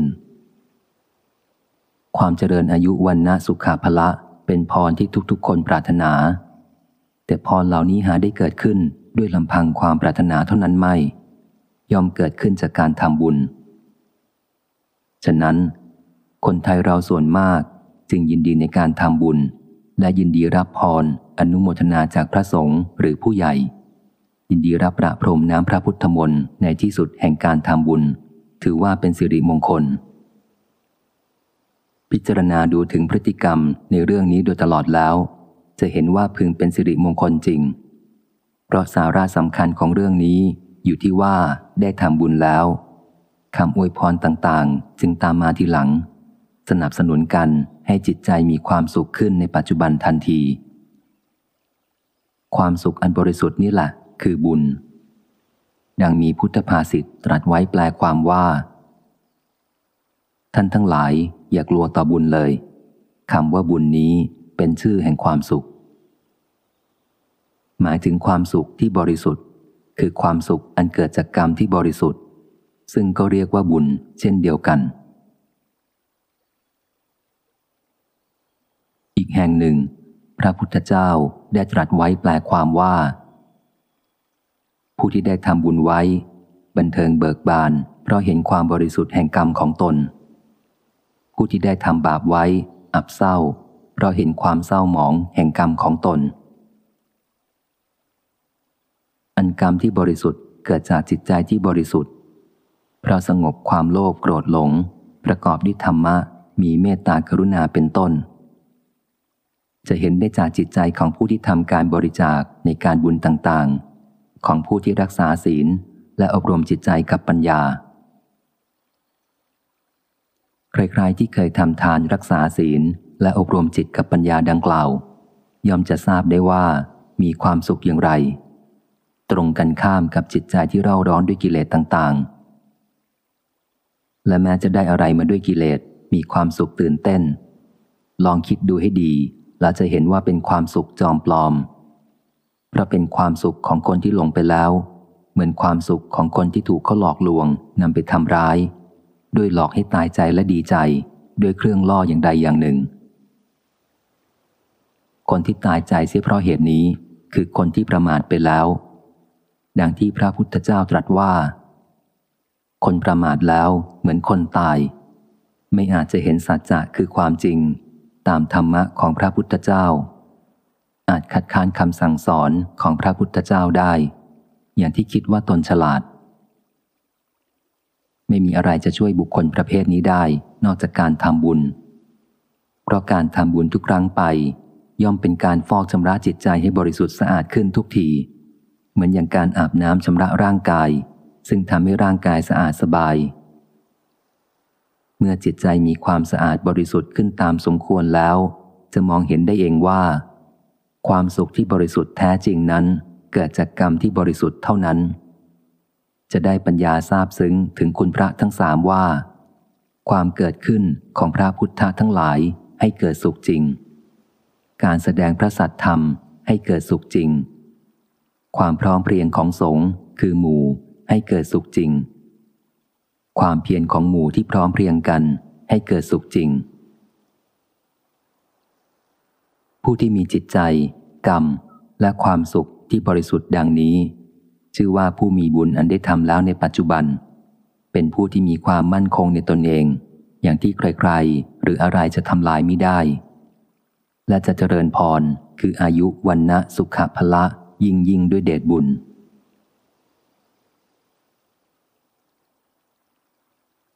ความเปลี่ยนแปลงของเหตุการณ์ต่างๆ ทั้งที่เป็นเหตุการณ์ส่วนตนและส่วนรวม ตลอดถึงที่เรียกว่าเหตุการณ์ของโลก ได้เกิดขึ้นบางทีก็รวดเร็วยังไม่นึก ถึงกับทำให้คนทั้งปวงพากันตะลึงงันก็มี เหตุการณ์ในวันนี้เป็นอย่างนี้ แต่วันพรุ่งนี้เล่ายากที่จะคาดว่าจะอย่างไร วันนี้ยังอยู่ดีๆ พรุ่งนี้มีข่าวออกมาว่า สิ้นชีพเสร็จแล้วก็มี เมื่อวานนี้ระเบิดกันตูมตามอยู่ วันนี้ประกาศออกไปว่า หยุดระเบิดส่วนใหญ่ก็มี วันพรุ่งนี้จะเป็นอย่างไรอีกก็ยากที่จะทราบ ความเปลี่ยนแปลงของโลกดังนี้ ผู้ที่ศึกษาธรรมะของพระพุทธเจ้า ย่อมไม่เห็นเป็นของแปลก ถ้าโลกจะหยุดเปลี่ยนแปลงนั่นแหละ จึงจะแปลก ซึ่งไม่เป็นฐานะที่จะมีได้ เพราะขึ้นชื่อว่าโลกแล้ว ต้องเปลี่ยนแปลงอยู่เสมอ ที่เรียกว่าความเปลี่ยนแปลงนั้น คือเหตุการณ์อย่างหนึ่งดับไป เหตุการณ์อีกอย่างหนึ่งก็เกิดขึ้นแทน ฉะนั้น ความเปลี่ยนแปลงก็คือ ความดับและเกิดหรือความเกิดและดับของสิ่งทั้งหลาย นี้เป็นวิบากคือเป็นผล ถ้าเป็นผลที่เกิดขึ้นตามธรรมชาติก็มีคำเรียกว่า ปรากฏการตามธรรมชาติ ซึ่งจะยกไว้ไม่พูดถึง ในที่นี้จะพูดถึงแต่ที่เกี่ยวกับบุคคล หรือที่บุคคลก่อขึ้นเอง อันเหตุการณ์ที่คนก่อให้เกิดขึ้นนั้น นับว่ากรรมของคน หมายความว่า การที่คนทำขึ้น ไม่ใช่หมายความว่า กรรมเก่าอะไรที่ไม่รู้ กรรม คือการที่ทำที่รู้รู้อยู่นี่แหละ เมื่อก่อขึ้นด้วยกิเลสก็เป็นเหตุทำลายล้าง แต่เมื่อก่อขึ้นด้วยธรรมะ ก็เป็นเหตุเกื้อกูลให้เกิดความสุข เหตุการณ์ส่วนใหญ่ของโลกนั้น มีขึ้นด้วยกิเลสหรือกรรมของคนไม่มากคนนัก แต่มีผลถึงคนทั้งปวงมากมาย ถ้าจะถามว่า กิเลสซึ่งนับว่าอาธรรมกับธรรมนั้น ก่อเกิดเหตุการณ์ต่างกัน ตรงข้ามกันใครๆก็น่าจะมองเห็น แต่ชะไหนจึงยังใช้กิเลสกันอยู่ พระพุทธศาสนาหรือศาสนาอื่นๆ จะช่วยคนใช้ธรรมะกันให้มากกว่านี้มิได้หรือ ถ้ามีคำถามมาดังนี้ ก็น่าจะมีคำถามย้อนไปบ้างว่า เมื่อเป็นสิ่งที่น่ามองเห็นกันง่ายดังนี้ทำไมใครๆ จึงไม่สนใจที่จะปฏิบัติธรรมของพระพุทธเจ้ากันให้มากขึ้นเล่า พระพุทธศาสนาพร้อมที่จะช่วยทุกๆ คนอยู่ทุกขณะ แต่เมื่อใครปิดประตูใจ ไม่เปิดรับธรรมะ พระพุทธศาสนาก็เข้าไปช่วยไม่ได้ เมื่อเป็นเช่นนี้ โลกจึงต้องปราบกันลงไปด้วยกำลังต่าง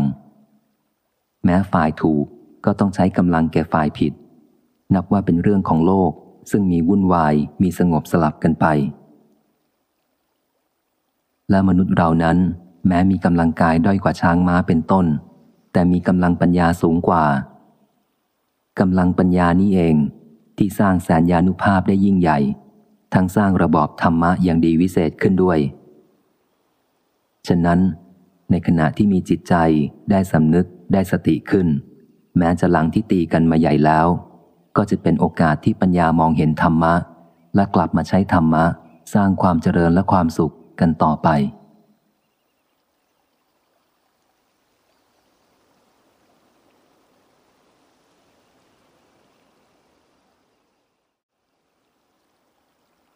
จุดหมายของชีวิต ชีวิตอันอุดมเป็นจุดหมายที่พระพุทธเจ้าสอนให้ทุกคนปฏิบัติให้ถึง ถ้าจะตั้งปัญหาว่าอะไรคือชีวิตอันอุดม ก็น่าจะต้องพิจารณากันคำว่าอุดม แปลว่าสูงสุด ชีวิตอันอุดม คือชีวิตที่สูงสุด ผลที่ปรารถนาจะได้อย่างสูงสุดในชีวิตใช่ไหม เป็นชีวิตอันอุดม ถ้าถือเอาความปรารถนาเป็นเกณฑ์ดังนี้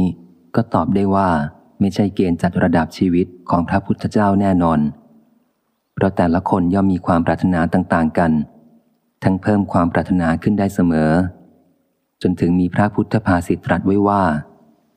แม่น้ำเสมอด้วยตัณหาคือความอยากไม่มี เช่น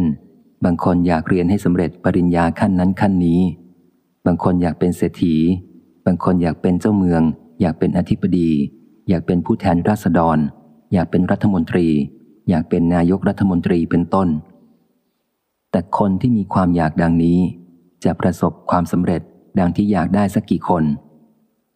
ตำแหน่งต่างๆ เหล่านี้ย่อมมีจำนวนจำกัด จะเป็นด้วยกันทุกคนได้ไหม บางทีคนที่ไม่ได้คิดปรารถนาว่าจะเป็นก็ได้เป็น บางคนคิดอยากจะขวนขวายต่างๆ มากมายก็ไม่ได้เป็น ต้องไปเป็นอย่างที่ไม่อยากก็มีอยู่มาก ฉะนั้น ผลที่ได้ด้วยความอยากอันเป็นตัณหา จึงไม่ใช่เป็นเกณฑ์จัดว่าเป็นชีวิตอันอุดม เช่นว่าเมื่อได้เป็นอย่างนั้นนั้นแล้ว ก็เป็นอันได้ถึงขีดชีวิตอันอุดม ในทางโลกอาจจะเข้าใจกันเช่นนั้น เช่นที่พูดว่ากำลังรุ่งเรือง หมายถึงอยู่ในตำแหน่งสูง มีทรัพย์ มีบริวารมาก ก็ว่าชีวิตขึ้นถึงขีดสุด แต่ละคนย่อมมีขีดสูงสุดต่างกัน ขีดสูงสุดของผู้ใดก็เป็นชีวิตอันอุดมของผู้นั้น แต่ความขึ้นถึงขีดสูงสุดของชีวิตแบบนี้ ตามสายตาของท่านผู้รู้ ย่อมว่าเป็นเหมือนอย่างความขึ้นของพลุหรือความขึ้นของประหลอดคนเป็นไข้ คือเป็นของชั่วคราว บางทีในขณะที่ชะตาชีวิตขึ้นสูงนั้น กลับมีชีวิตไม่เป็นสุข ต้องเป็นทุกข์มากเสิอีก บางคนอาจจะไม่ต้องการตำแหน่งอะไรสูงนัก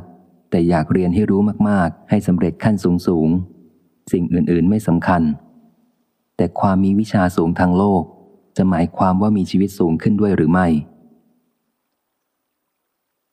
อันวิชาย่อมเป็นปัจจัยอุดหนุนชีวิตขึ้นอย่างหนึ่ง แต่จะต้องมีปัจจัยอื่นร่วมสนับสนุนอีกหลายอย่าง ดังจะเห็นตัวอย่างคนที่เรียนมามีวิชาสูงสูงแต่รักษาตัวไม่รอด หรือรักษาตัวให้ดีตามสมควรไม่ได้ ทั้งไม่ได้รับความนับถือจากคนทั้งหลายก็มีอยู่ไม่น้อย เพราะฉะนั้น พระพุทธเจ้าผู้ตรัสรู้จึงได้ทรงวางเกณฑ์ของชีวิตไว้ว่า ชีวิตมีสามอย่างก่อน คือทุชีวิต ชีวิตชั่วร้าย หมายถึงคนที่ใช้ชีวิตทำกรรมชั่วร้ายต่างๆ โมฆะชีวิต ชีวิตเปล่า หมายถึงคนที่ปล่อยให้ชีวิตล่วงไปเปล่า ปราศจากประโยชน์ และสุชีวิต ชีวิตดี หมายถึงคนที่ใช้ชีวิตประกอบกรรมที่ดีที่ชอบต่างๆ และชีวิตดีนี้นี่เองเมื่อมีมากๆขึ้นจะกลายเป็นชีวิตอุดมในที่สุด ชีวิตอันอุดมคือชีวิตอันสูงสุด ในแง่ของพระพุทธศาสนา คือชีวิตที่ดี อันเรียกว่า สุขชีวิต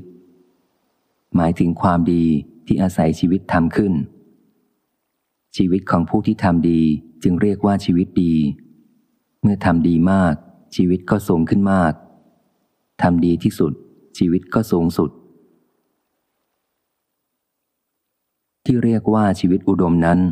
องค์ประกอบของสิ่งที่เรียกว่าความดีในชีวิตมีสี่ประการ คือกรรม วิชา ศีล และธรรม หรือธรรมะ อธิบายสั้นๆ กรรม คือการงานที่ทำหมายถึงการงานที่เป็นประโยชน์ต่างๆ วิชาคือความรู้ในศิลปะวิทยา ศีล คือความประพฤติที่ดี ธรรมหรือธรรมะ คือคุณสมบัติที่ดีในจิตใจ ชีวิตที่ดีจะต้องมีองค์คุณทั้งสี่ประการนี้ ชีวิตจะสูงขึ้นเพียงไร ก็สุดแต่องค์คุณทั้งสี่นี้จะสูงขึ้นเท่าไหร่ นึกดูถึงบุคคลในโลกที่คนเป็นอันมากรู้จัก เรียกว่าคนมีชื่อเสียง ลองตรวจดูว่าอะไรทำให้เขาเป็นคนสำคัญขึ้น ก็จะเห็นได้ว่า ข้อแรกก็คือกรรม การงานที่เขาได้ทำให้ปรากฏ เป็นการงานที่สำคัญในทางดีก็ได้ ในทางเสียทางร้ายก็ได้ ในทางดี เช่นคนที่ได้ทำอะไรเป็นสิ่งเกื้อกูลมาก ในทางชั่ว เช่นคนที่ทำอะไรที่เลวร้ายเป็นข้อชะกัน เหล่านี้เกี่ยวแก่กรรมทั้งนั้น ไม่ต้องคิดออกไปให้ไกลตัว คิดเข้ามาที่ตนเอง ก็จะเห็นว่า การงานของตนเป็นองค์ประกอบสำคัญของชีวิต คนเราทุกคนจะเป็นอะไรขึ้นมา ก็เพราะการงานของตน เช่นจะเป็นชาวนาก็เพราะทำนากสิกรรมเป็นการงานของตนของผู้ที่เป็นชาวนา จะเป็นพ่อค้าก็เพราะทำพาณิชยการคือการค้า จะเป็นหมอก็เพราะประกอบเวชกรรม จะเป็นนักเรียนนักศึกษา ก็เพราะทำการเรียนการศึกษา จะเป็นโจรก็เพราะทำโจรกรรม ดังนี้เป็นต้น กรรมทั้งปวงนี้ไม่ว่าดีหรือชั่วย่อมเกิดจากการทำอยู่เฉยๆจะเป็นกรรมอะไรขึ้นมาหาได้ไม่ จะเป็นกรรมชั่วก็เพราะทำอยู่เฉยๆกรรมชั่วไม่เกิดขึ้นมาเองได้ แต่ทำกรรมชั่วอาจรู้สึกว่าทำได้ง่าย เพราะมักมีความอยากจะทำ มีแรงกระตุ้นให้ทำในเรื่องนี้พระพุทธเจ้าตรัสไว้ว่า กรรมชั่วคนชั่วทำง่าย แต่คนดีทำยาก ฉะนั้นใครที่รู้สึกตนว่าทำชั่วได้ง่าย ก็ต้องเข้าใจว่า ตนเองยังเป็นคนชั่วอยู่ในเรื่องนั้น ถ้าตนเองเป็นคนดีขึ้นแล้ว จะทำชั่วในเรื่องนั้นได้ยาก หรือทำไม่ได้เอาทีเดียวชีวิตชั่วย่อมเกิดจากการทำชั่วนี่แหละ ส่วนกรรมดีก็เหมือนกัน อยู่เฉยๆ จะเกิดเป็นกรรมดีขึ้นมาเอง หาได้ไม่ แต่อาจรู้สึกว่าทำกรรมดียาก จะต้องใช้ความตั้งใจความเพียรมาก แม้ในเรื่องของกรรมดี พระพุทธเจ้าก็ได้ตรัสไว้ว่า กรรมดีคนดีทำง่าย แต่คนชั่วทำยาก ฉะนั้นใครที่ทำดียากในข้อใด ก็พึงทราบว่าตนเองยังไม่ดีพอ ต้องส่งเสริมตนเองให้ดีขึ้นอีกด้วยความภาคเพียรทำกรรมดีนี่แหละถ้าเกียจคร้านไม่ทำกรรมดีอะไรถถึงจะไม่ทำกรรมชั่ว ชีวิตก็เป็นโมฆะชีวิต คือชีวิตเปล่าประโยชน์ ค่าของชีวิตจึงมีได้ด้วยกรรมดีทำกรรมดีมาก ค่าของชีวิตก็สูงมาก ชีวิตของทุกคนเกี่ยวข้องกับกรรม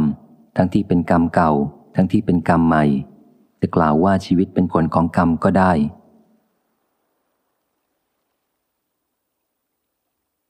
คำว่ากรรมเก่ากรรมใหม่นี้ อธิบายได้หลายระยะ เช่นระยะไกล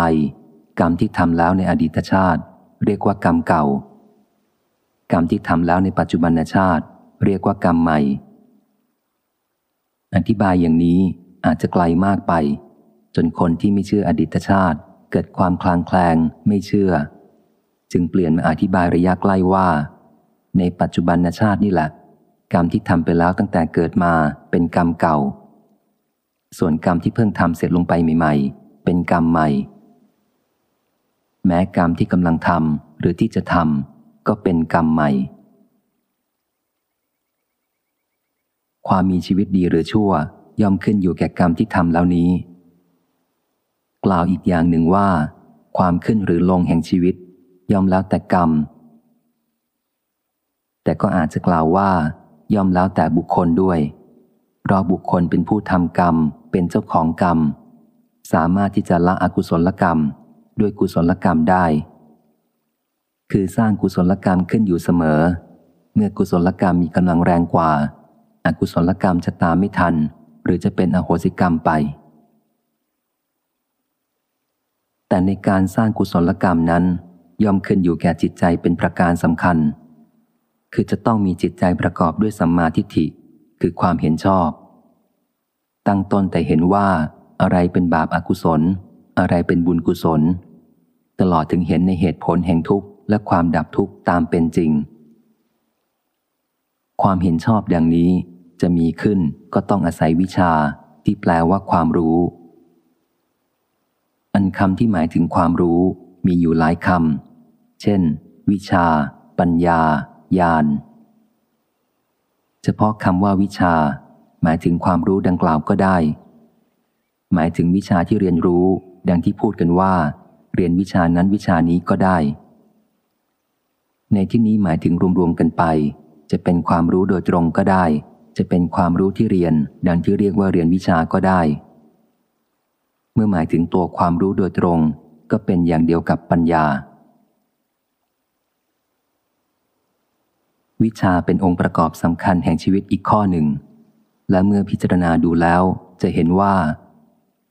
กรรมทุกๆอย่างย่อมต้องอาศัยวิชา ถ้าขาดวิชาเสียจะทำกรรมอะไรหาได้ไม่ คือจะต้องมีวิชาความรู้จึงจะทำอะไรได้ ทุกคนจึงต้องเรียนวิชาสำหรับใช้ในการประกอบกรรมตามที่ประสงค์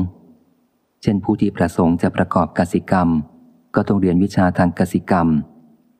จะประกอบอาชีพทางตุลาการหรือทนายความ ก็ต้องเรียนวิชากฎหมาย ดังนี้เป็นต้น นี้เป็นวิชาความรู้ทั่วไป วิชาอีกอย่างหนึ่ง คือวิชาที่จะทำให้เป็นสัมมาทิฏฐิดังกล่าวมาข้างต้น ซึ่งจะเป็นเหตุให้ละอกุศลกรรม ด้วยกุศลกรรม และที่จะเป็นเหตุให้ละความทุกข์ที่เกิดขึ้นทางใจได้ วิชาละอกุศลธรรม และวิชาละความทุกข์ใจนี้ เป็นวิชาสำคัญที่จะต้องเรียนให้รู้ และเป็นวิชาของพระพุทธเจ้าโดยตรง ถึงจะรู้วิชาอื่นท่วมทน้น แต่ขาดวิชาหลังนี้ก็จะรักษาตัวรอดได้โดยยาก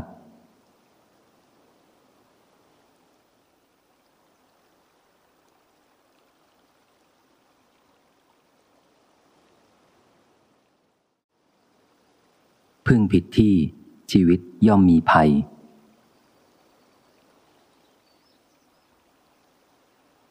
ภัยของชีวิตโดยตรงคือกิเลส กล่าวอย่างสามัญคือโลภะ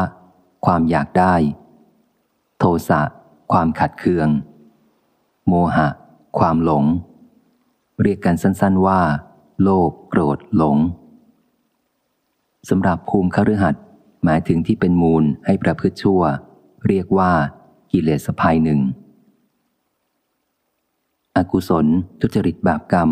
เรียกว่า ทุจริตภัยหนึ่ง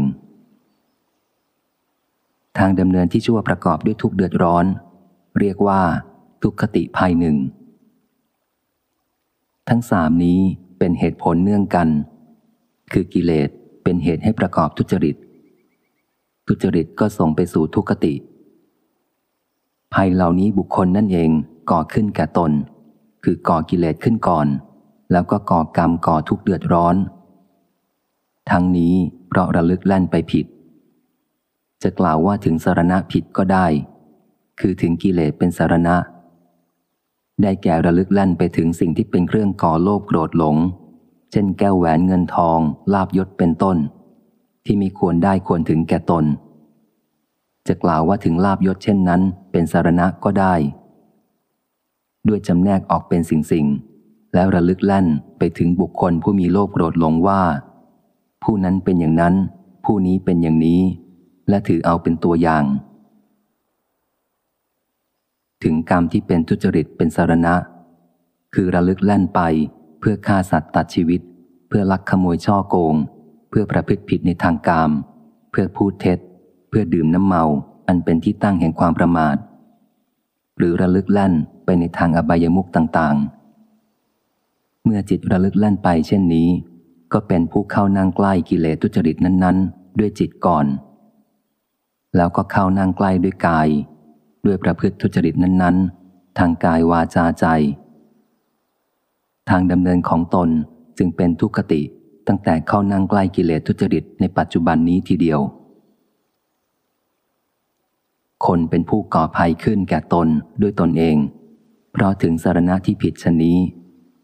และเพราะมีกิเลสกำบังปัญญาอยู่ จึงไม่รู้ว่าเป็นภัย ส่วนผู้ที่ถึงพระพุทธเจ้า พระธรรม พระสงฆ์เป็นสารณะที่ระลึกแล่นไปของจิต ตลอดถึงนำกายเขานั่งใกล้ เป็นอุบาสก อุบาสิกาของพระพุทธเจ้า ย่อมเป็นผู้ไม่ก่อภัยเหล่านี้ เพราะพระรัตนตรัยเป็นที่ระลึกที่ไม่ก่อภัยทุกอย่าง จึงเป็นผู้ละภัยได้อันหนึ่ง ผู้ถึงพระพุทธเจ้า พระธรรม พระสงฆ์เป็นสารณะ เข้านั่งใกล้พระรัตนตรัยยอมเป็นผู้ใกล้ปรารถนาธรรม ที่เรียกว่า ธรรมกามบุคคล จึงเป็นผู้พอใจขวนขวาย และตั้งใจสดับฟังธรรม จึงได้ปัญญารู้ธรรมยิ่งขึ้นโดยลำดับ ความรู้ธรรมหรือธรรมะนั้น กล่าวโดยตรงก็คือรู้สัจจะสภาพที่จริง กล่าวอย่างสามัญได้แก่รู้ว่าอะไรดีมีคุณประโยชน์ เป็นบุญเป็นกุศล เป็นทางเจริญ อะไรชั่วเป็นโทษไร้ประโยชน์ เป็นบาปเป็นอกุศล เป็นทางเสื่อมเสีย อะไรเป็นวิธีที่จะละหลีกทางเสื่อมเสียนั้น ๆดำเนินไปสู่ทางเจริญ กล่าวอีกในย่าหนึ่งก็คือรู้อริยสัจแปลว่า ของจริงของพระอริยะ คือรู้จักทุกข์ รู้จักเหตุเกิดทุกข์ รู้จักความดับทุกข์ รู้จักทางปฏิบัติให้ถึงความดับทุกข์ หลักอริยศาสัจนี้อาจน้อมมาใช้เพื่อแก้ทุกข์ในโลกได้ทั่วไป และเป็นธรรมะที่พระพุทธเจ้าทรงสั่งสอนแก่ผู้ที่ยังเกลือกลัวอยู่ด้วยทุกข์ และมีความปรารถนาเพื่อจะเปลื้องทุกข์ออกจากตน เพราะหลักอริยสัจเป็นหลักของเหตุผล ผลต่างๆนั้น ย่อมเกิดแต่เหตุ เมื่อจะเปลี่ยนแปลงผล ก็ต้องเปลี่ยนแปลงเหตุหรือแก้เหตุ ผู้กล่าวว่าไม่ต้องการผลอย่างนี้อย่างนี้ แต่ยังประกอบเหตุเพื่อให้เกิดผลอย่างนั้นอยู่ ไม่สามารถจะพ้นจากผลอย่างนั้นได้ เช่นกล่าวว่า ไม่ต้องการความเสื่อมทรัพย์ แต่ก็ดำเนินไปในอบายมุกมีเป็นนักเลงการพนันเป็นต้น ก็ต้องประสบความเสื่อมทรัพย์อยู่นั่นเอง กล่าวว่าไม่ต้องการความวิวาทบาดหมางในระหว่าง แต่ยังประพฤติก่อเหตุวิวาทอยู่ ก็คงต้องวิวาทกันอยู่นั่นเอง กล่าวว่าไม่ต้องการทุกขติ แต่ยังประพฤติทุจริตอยู่ ก็คงต้องประสบทุกขติอยู่นั่นเอง กล่าวว่าไม่อยากแก่เจ็บตาย แต่ยังยึดถือแก่เจ็บตายเป็นของเราอยู่ ก็ต้องประสบทุกเหล่านี้อยู่นั่นเอง ทุกในข้อหลังนี้ พระบรมศาสดาทรงยกแสดงเป็นทุกขสัตว์ในที่ทรงแสดงอริยสัจทั่วไป และทรงยกตัณหาคือความดิ้นรนกระเสือกกระสนของใจเพื่อได้สิ่งที่ชอบ เพื่อเป็นนั่นเป็นนี่ เพื่อไม่เป็นนั่นเป็นนี่ ว่าเป็นเหตุเกิดทุกข์ ยกทางมีองค์แปดมีความเห็นชอบเป็นต้นว่าเป็นทางปฏิบัติให้ถึงความดับทุกข์ ความเห็นชอบนั้นก็คือ เห็นเหตุผลทั้งสองฝ่ายตามหลักอริยสัจนี้นั่นเอง กล่าวโดยย่อ เมื่อจะละทุกข์ก็ต้องรู้จักทุกข์และปล่อยทุกข์เสียด้วยปัญญาที่เข้าถึงสัจจะคือความจริง เมื่อละทุกข์ได้ก็ย่อมประสบความสงบสุขโดยลำดับ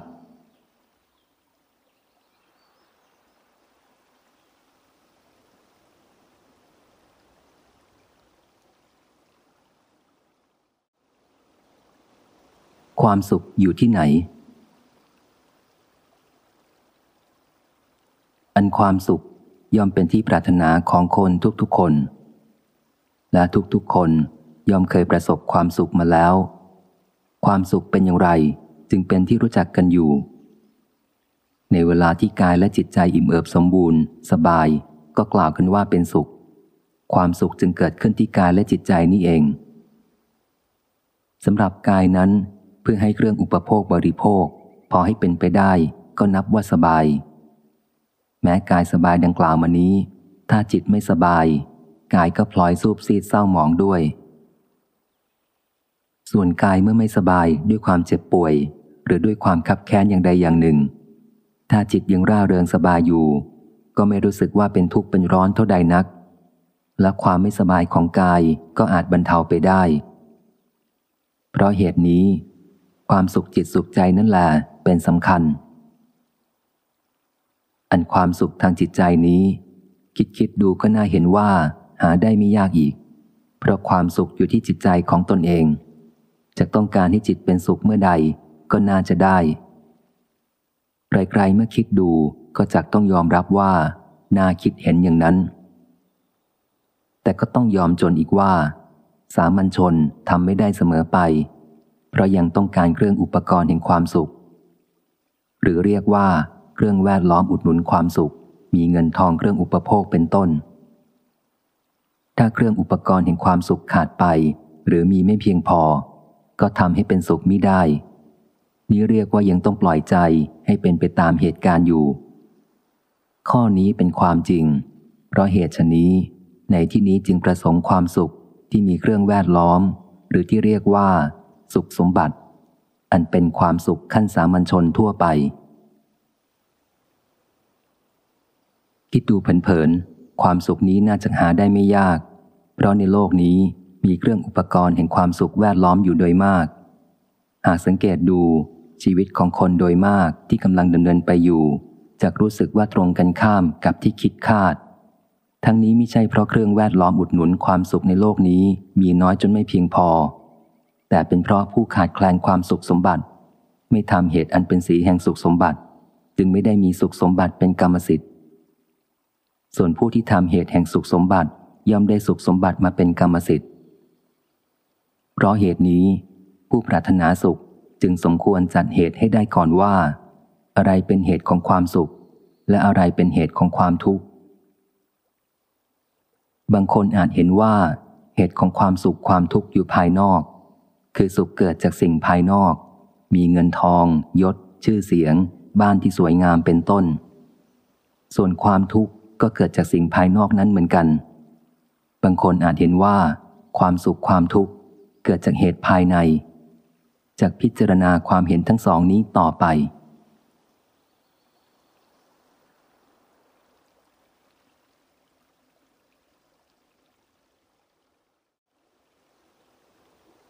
เงื่อนไขของความสุข สิ่งภายนอกโดยมาก ถ้าเป็นส่วนที่ดีมีเงินทองยศชื่อเสียงเป็นต้น ก็เป็นที่ปรารถนาตรงกันของคนเป็นอันมาก จึงต้องมีการแสวงหาแข่งขันกันโดยทางใดทางหนึ่ง เมื่อได้มาก็ให้เกิดความสุขเพราะสมปรารถนาบ้างเพราะนำไปเลี้ยงชีพตนและผู้อื่นให้อิ่มหนำสำราญบ้าง สิ่งภายนอกย่อมอุดหนุนความสุขชนี้ แต่สิ่งภายนอกเป็นของไม่ยั่งยืน แปรเปลี่ยนไปอยู่เสมอ ความสุขที่เกี่ยวเกาะติดอยู่ ก็ต้องแปรเปลี่ยนไปตาม ความทุกข์จึงปรากฏขึ้นติดติดกันไปทีเดียว ความสุขเช่นนี้เป็นความสุขที่ลอยไปลอยมา หรือเรียกว่าเป็นความสุขลูกโป่ง และในความแสวงหา ถ้าไม่ได้หรือได้สิ่งที่ไม่ชอบ ก็ให้เกิดความทุกข์เพราะไม่สมปรารถนา อันหนึ่ง ถ้าได้สิ่งนั้นๆ มาด้วยการกระทำที่ไม่ดี การกระทำนั้นก็จะเป็นเครื่องตัดทอนตนเองอีกส่วนหนึ่ง ข้อความที่กล่าวมานี้แสดงว่า สิ่งภายนอกอุดหนุนความสุขสำราญให้บ้าง แต่จัดเป็นเหตุของความสุขจริงหรือ ถ้าเป็นเหตุของความสุข ผู้ที่มีสิ่งภายนอกบริบูรณ์จะต้องเป็นสุขทุกคน แต่ความจริงไม่เป็นอย่างนั้น ผู้ที่บริบูรณ์ด้วยสิ่งภายนอก แต่เป็นทุกข์มีถมไป เพราะเหตุนี้ สิ่งภายนอกจึงไม่ใช่เป็นตัวเหตุของความสุข เป็นเพียงเครื่องแวดล้อมอุดหนุนความสุขดังกล่าวแล้วเท่านั้น บัดนี้ยังเหลืออยู่อีกความเห็นหนึ่ง ซึ่งว่าสุขทุกข์เกิดจากเหตุภายใน อันสิ่งภายนอกมีเงินทองยศชื่อเสียงเป็นต้น อันเป็นอุปกรณ์แก่ความสุข เมื่อคิดดูให้ซึ้งลงไป จะเห็นว่าเกิดจากการกระทำของตนเอง ถ้าตนเองอยู่เฉยๆ ไม่ทำการงานอันเป็นเหตุที่เพิ่มพูนสิ่งภายนอกเหล่านั้น สิ่งภายนอกนั้นก็จะไม่เกิดขึ้น ที่มีอยู่แล้วก็ต้องแปรเปลี่ยนไป ถ้าไม่มีใหม่มาชดเชย ก็จะต้องหมดไปในที่สุด เพราะเหตุชนี้จึงกล่าวได้ว่า สิ่งภายนอกที่เป็นอุปกรณ์แก่ความสุขนั้น ก็เกิดขึ้นเพราะการกระทำของตนเอง ในทางธรรม การประกอบอาชีพ มีกสิกรรม พาณิชยกรรมเป็นต้นไปตามธรรมดา ไม่เรียกเป็นการงานที่ดีหรือชั่ว แม้ชาวโลกก็ไม่เรียกว่าผู้ประกอบการอาชีพไปตามธรรมดาว่าเป็นคนดีหรือคนเลว แต่หากว่ามีการทำอย่างอื่นพิเศษออกไป ถ้าต้องด้วยเนติอันงาม ก็เรียกกันว่าดี ถ้าไม่ต้องด้วยเนติอันงาม ก็เรียกกันว่าเลวไม่ดีคำว่าเนติ แปลว่า แบบแผน เยี่ยงอย่าง กฎหมาย ขนบธรรมเนียม ประเพณี อุบายอันดี เครื่องแนะนำนิติ เพราะเหตุฉะนั้น ผู้ปรารถนาสุขเบื้องต้น จึงสมควรมันประกอบการงานหาเลี้ยงชีพ ตามทางของตนของตน โดยไม่ตัดรอนกัน ไม่เฉื่อยชาเกียจคร้าน และแก้ไขในการงานของตนให้ดีขึ้น ก็จะไม่ต้องประสบความร้านแค้นขัดข้อง ถ้าไม่หมั่นประกอบการงาน เกียจคร้าน เฉื่อยชา และไม่คิดแก้ไขการงานของตนให้ดีขึ้น ปล่อยไปตามเรื่อง ก็อาจจะต้องประสบความยากจนข้นแค้น ต้องอกแห้งเป็นทุกข์และนั่นเป็นความผิดใหญ่ต่อประโยชน์ปัจจุบันของตนเอง การทำอย่างหนึ่งทางธรรม เรียกว่าเป็นวิถีทางของคนฉลาด และทางโลกยกย่องนับถือว่าดี การทำอย่างนี้เรียกว่า สุจริต แปลว่าประพฤติดี ประพฤติดีทางกาย เรียกว่า กายสุจริต ประพฤติดีทางวาจา เรียกว่าวจีสุจริต ประพฤติดีทางใจ เรียกว่า มโนสุจริต กายสุจริตจำแนกเป็นสามคือไม่ฆ่าสัตว์ ไม่ลักทรัพย์ ไม่ประพฤติผิดในทางการประเวณี วจีสุจริตจำแนกเป็นสี่คือไม่พูดปด ไม่พูดส่อเสียด ไม่พูดคำหยาบ ไม่พูดเพ้อเจ้อเหลวไหล มโนสุจริตจำแนกเป็นสามคือไม่เพ่งเล็งทรัพย์สมบัติของผู้อื่น ด้วยโลภเจตนาคิดจะเอามาเป็นของของตน ไม่พยาบาทปองร้าย ไม่เห็นผิดจากคลองธรรม มีความเห็นว่าทำดีได้ดีทำชั่วได้ชั่วเป็นต้น รวมเป็นสิบประการ ส่วนการกระทำที่ตรงกันข้าม เรียกว่าทุจริต แปลว่าประพฤติชั่ว ประพฤติชั่วทางกาย เรียกว่ากายทุจริต ประพฤติชั่วทางวาจา เรียกว่าวจีทุจริต ประพฤติชั่วทางใจ เรียกว่ามโนทุจริต ทุจริตสามนี้ มีจำแนกตรงกันข้ามกับสุจริตคำว่าประพฤติมักจะพูดมุ่งหมายถึงการกระทำทางกายและวาจาคำว่าทำก็มักพูดหมายถึงการทำทางกาย การทำทางวาจา เรียกว่าพูด การทำทางใจ เรียกว่าคิด ส่วนทางธรรมะ การทำพูดคิด เรียกเป็นอย่างเดียวกันว่าทำหรือประพฤติ ทำในที่นี้สะกดด้วยทอทหารที่หมายถึงการกระทำนะครับ ส่วนทางธรรมะ การทำพูดคิด เรียกเป็นอย่างเดียวกันว่าทำหรือประพฤติ และมีคำว่ากายวาจาใจกำกับ เพื่อให้รู้ว่าทำหรือประพฤติทางไหน ทุจริต ทางธรรมะเรียกว่าไม่ดี เป็นวิถีทางของผู้ไม่ฉลาด ทางโลกก็เหยียดยามว่าเลวไม่ดี โดยในย่านี้จึงเห็นว่าทั้งทางโลกทั้งทางธรรม นับถือสิทธิของผู้อื่น หรือเรียกว่านับถือขอบเขตแห่งความสงบสุขของผู้อื่นเพราะสุจริตและทุจริตที่จำแนกไว้อย่างละสิบประการนั้น โดยความก็คือ ไม่ประพฤติละเมิดสิทธิ หรือไม่เบียดเบียนความสงบสุขของผู้อื่น และการประพฤติละเมิดสิทธิและความสงบสุขของผู้อื่นนั่นเอง แต่ทางโลกนับถือสิทธิของบุคคลและสัตว์เดรัจฉานบางจำพวก ไม่นับถือบางจำพวก โดยอาศัยกฎหมายเป็นหลัก ส่วนทางธรรมคือธรรมะ นับถือทั่วไปไม่มีแบ่งแยกยกเว้น เพราะทางธรรมละเอียดประณีตอันหนึ่ง ทุจริตอยู่เฉยๆ ประพฤติไม่ได้ ต้องประพฤติด้วยความขวนขวาย พยายามจนผิดแผกแปลกไปจากปกติ จึงจัดเป็นทุจริตได้ ส่วนสุจริต ประพฤติได้โดยไม่ต้องลงทุนลงแรง ประพฤติไปตามปกติของตนนั่นแหละไม่ต้องตกแต่งเปลี่ยนแปลงก็เป็นสุจริตได้ เพราะเหตุนี้ เมื่อว่าทางความประพฤติ สุจริตจึงประพฤติได้ง่ายกว่า เมื่อเป็นเช่นนี้ เพราะเหตุไรทุจริตจึงเกิดขึ้นได้ ข้อนี้เป็นเพราะยังขาดธรรมะในใจเป็นเครื่องเหนี่ยวรั้ง ความประพฤติจึงเป็นไปตามใจของตนเอง ผู้รักษาศีลหรือประพฤติสุจริต หรือแม้ประพฤติกฎหมายของบ้านเมือง ถ้าไม่มีธรรมะอยู่ในใจบ้างแล้ว ก็มักจะรักษา หรือประพฤติทำนองทนายว่าความ เพราะการกระทำบางอย่าง ไม่ผิดศีลตามสิกขาบท ไม่ผิดสุจริตตามหัวข้อ แต่ผิดธรรมคือธรรมะมีอยู่ และจะประพฤติหรือรักษาให้ตลอดไปมิได้ เพราะเหตุนี้จึงสมควรมีธรรมะในใจสำหรับประพฤติคู่กันไปกับสุจริต ธรรมหรือธรรมะมีมากจากเลือกแสดงแต่ธรรมะที่สมควรประพฤติปฏิบัติคู่กันไปกับสุจริต โดยในย่าหนึ่ง คือมีความละอายใจในการเบียดเบียน มีความเอ็นดูขวนขวาย อนุเคราะห์สัตว์ทั้งปวงด้วยประโยชน์ คู่กับการไม่ฆ่าสัตว์ มีความอบอ้อมอารีเอื้อเฟื้อเผื่อแผ่ เฉลี่ยความสุขของตน แก่คนที่ควรเฉลี่ยให้ด้วยการบริจาคให้ คู่กับการไม่ลักทรัพย์ มีสันโดษยินดีเฉพาะสามีหรือภริยาของตน ไม่คิดนอกใจ สำหรับผู้ที่ยังไม่มีครอบครัว ก็มีเคารพในธรรมเนียมประเพณีที่ดี ไม่คิดละเมิดคู่ กับการไม่ประพฤติผิดในทางการประเวณี อันหนึ่ง มีป่าตรงกับใจ ไม่ลดเลี้ยวลับลงคมใน คู่กับไม่พูดปด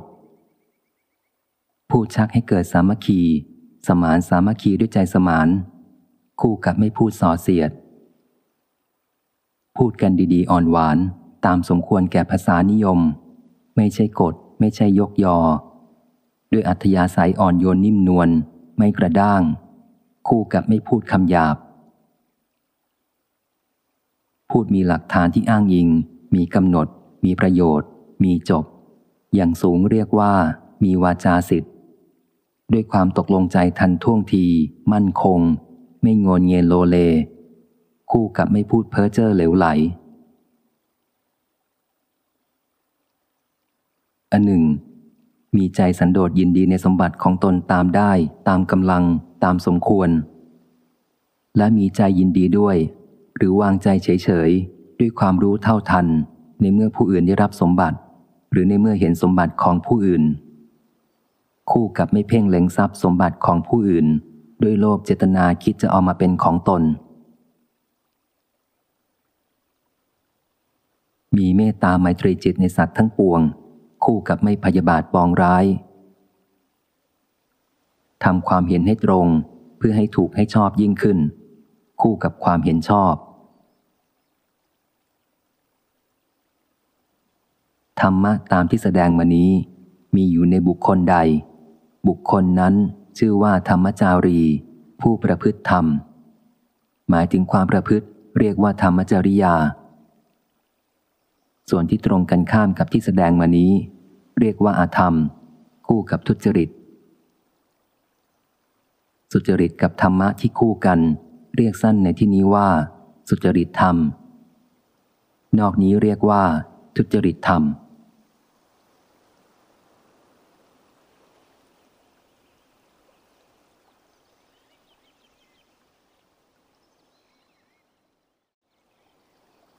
สุจริตธรรม เหตุแห่งความสุขที่แท้จริง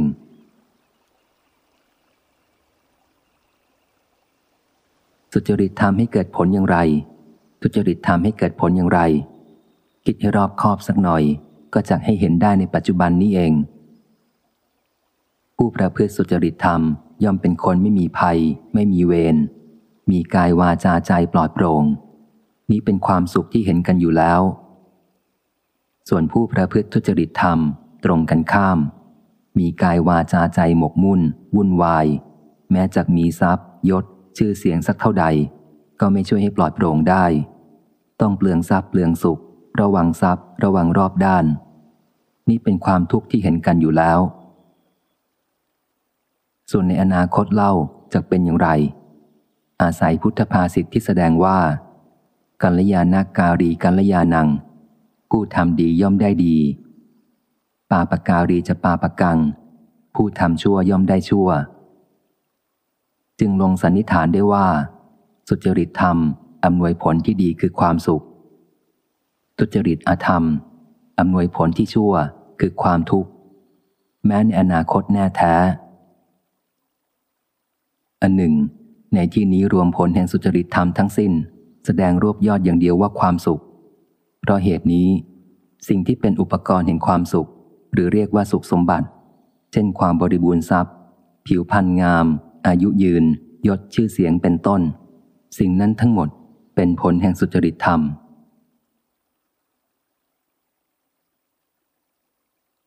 จากแสดงวิธีปฏิบัติสุจริตธรรมสักคู่หนึ่งโดยย่อไว้ เพื่อผู้ต้องการต่อไป คือไม่พยาบาทกับเมตตา มื่ออารมณ์ร้าย อย่างเบาคือความหงุดหงิดไม่พอใจ แรงขึ้นเป็นความฉุนเฉียวร้ายกาจแรงขึ้นอีกเป็นพยาบาท เหล่านี้อย่างใดอย่างหนึ่งเกิดขึ้นคนทำความรู้จักตัวและพิจารณาโดยนัยยะว่า นี้เท่ากับทำโทษตน เผาตนโดยตรงมิใช่ทำโทษหรือแผดเผาผู้อื่นเลยราวที่ตนผิด ใจยังเคยให้อภัย ไม่ถือโทษโกรธแค้นเหตุไหนเมื่อผู้อื่นทำผิด ใจจึงมาลงโทษแผดเผาตนเล่า ผู้อื่นที่ตนโกรธนั้น เขาไม่ได้ทุกร้อนไปกับเราด้วยเลย อันหนึ่ง ควรตั้งกติกาข้อบังคับสำหรับตนว่า เมื่อเกิดอารมณ์ร้ายมีโกรธเป็นต้นขึ้นจากไม่พูดจากไม่แสดงกิริยาของคนโกรธ หรือตั้งกติกาประการอื่น ซึ่งอาจจะรักษาอารมณ์ร้ายเหล่านั้นไว้ข้างในมิให้ออกมาเต้นอยู่ข้างนอก และพยายามดับเสียด้วยอารมณ์เย็นชนิดใดชนิดหนึ่ง ด้วยการพิจารณาให้แยบคายมิให้ลุกกระพือสมอกอยู่ได้ เมตตา มิตร ไมตรี สามคำนี้ เป็นคำอันหนึ่งอันเดียวกัน เมตตาคือความรักใคร่ ปรารถนาจะให้เป็นสุข มิตรคือผู้มีเมตตา ปรารถนาสุขประโยชน์ต่อกัน ไมตรีคือความมีเมตตาปราณีดีต่อกัน ผู้ปรารถนาจะปลูกเมตตาให้งอกงามอยู่ในจิต พึงปลูกด้วยความคิดแผ่ ในเบื้องต้น แผ่ไปโดยเจาะจงก่อน ในบุคคลที่ชอบพอ มีมารดาบิดาญาติมิตรเป็นต้น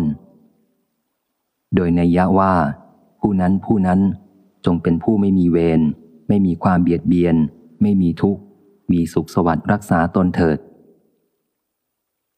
เมื่อจิตได้รับการฝึกหัดคุ้นเคยกับเมตตาเข้าแล้ว ก็แผ่ขยายให้กว้างออกไปโดยลำดับดังนี้ ในคนที่เฉยๆไม่ชอบไม่ชัง ในคนที่ไม่ชอบน้อย ในคนที่ไม่ชอบมาก ในมนุษย์และเดรัจฉานไม่มีประมาณ เมตตาจิตเมื่อคิดแผ่กว้างออกไปเพียงใด มิตรและไมตรีก็มีความกว้างออกไปเพียงนั้น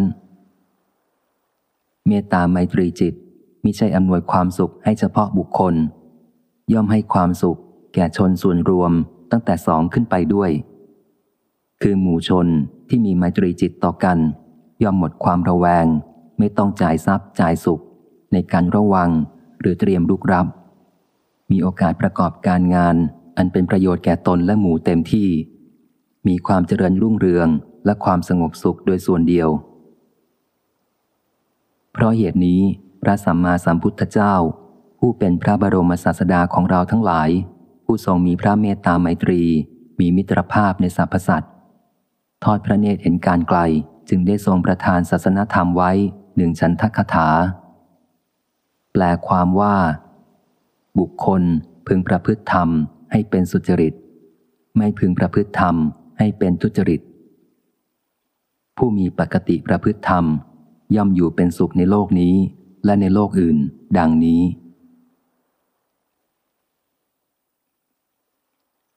ในข้อว่าพึงประพฤติธรรมให้เป็นสุจริต ไม่พึงประพฤติธรรมให้เป็นทุจริต ในฉันทคถานั้นคำว่าธรรมหรือธรรมะ น่าจะหมายเอาการงานทั้งปวง ที่ทำทางกายวาจาและใจ คือการทำการพูด การคิด ที่เป็นไปอยู่ตามปกตินี่เองส่งสอนให้ทำพูดและคิด ให้เป็นสุจริตมิให้เป็นทุจริต ส่วนในข้อว่า ผู้มีปกติประพฤติธรรม ย่อมอยู่เป็นสุขนั้นคำว่าธรรมหรือธรรมะในที่นี้ หมายความว่า ความดี ดังคำว่ามีธรรมะอยู่ในใจ ดังที่เข้าใจกันอยู่ทั่วไป ผู้ประพฤติกายวาจาให้เป็นสุจริต ไม่ประพฤติให้เป็นทุจริต ทั้งประพฤติธรรม คือมีธรรมะอยู่ในใจ ย่อมอยู่เป็นสุขในโลกนี้และในโลกอื่น คือในโลกอนาคต อันจะค่อยเลื่อนมาเป็นโลกปัจจุบัน แก่ทุกๆคนในเวลาไม่ช้า ความสุขย่อมเกิดจากเหตุภายใน คือสุจริตธรรมด้วยประการชนี้ เพราะฉะนั้น ผู้ปรารถนาสุขเมื่อจับตัวเหตุการณ์เห็นความสุขและความทุกข์ได้ชนี้แล้ว ควรเว้นทุจริตอธรรม อันเป็นเหตุของความทุกข์ ควรประพฤติสุจริตธรรม อันเป็นเหตุของความสุข ถ้าประพฤติดังนี้ ชื่อว่าได้ก่อเหตุการณ์ของความสุขสมบัติทั้งปวงไว้แล้ว นี่เป็นความชอบยิ่งของตนเอง ถ้ากลับประพฤติทุจริตอธรรม เว้นสุจริตธรรมเสีย ยอมชื่อว่าได้ก่อเหตุการณ์แห่งความทุกข์พิบัติทั้งปวงไว้แล้ว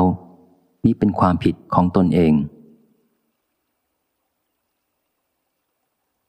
อันหนึ่ง ถ้ามีปัญหาในชีวิตปัจจุบันของผู้ประพฤติสุจริตธรรม หรือทุจริตอธรรมเกิดขึ้น พึงทราบว่า ในคราวที่สุจริตธรรมที่ทำไว้แล้วกำลังให้ผลอยู่ ผู้ประพฤติทุจริตอธรรม ยอมพรั่งพร้อมด้วยสุขสมบัติ และความสดชื่นร่าเริง อาจสำคัญทุจริตอธรรม ดุดน้ำหวาน และอาจเย้ยหยันผู้ประพฤติสุจริตธรรมได้ แต่ในการที่ทุจริตอธรรมของตนให้ผล ก็จักต้องประจวบทุกพิบัติซบเศร้าเศร้าหมอง ดุดต้นไม้ในฤดูแล้งอันหนึ่ง ในคราวที่ทุจริตอธรรมที่ได้ทำไว้แล้วกำลังให้ผลอยู่ ผู้ประพฤติสุจริตธรรม ก็ยังต้องประสบทุกพิบัติซบเซาอับเฉาอยู่ก่อน แต่ในการที่สุจริตธรรมของตนให้ผล ย่อมเกิดสุขสมบัติอย่างน่าพิศวง ดุดต้นไม้ในฤดูฝน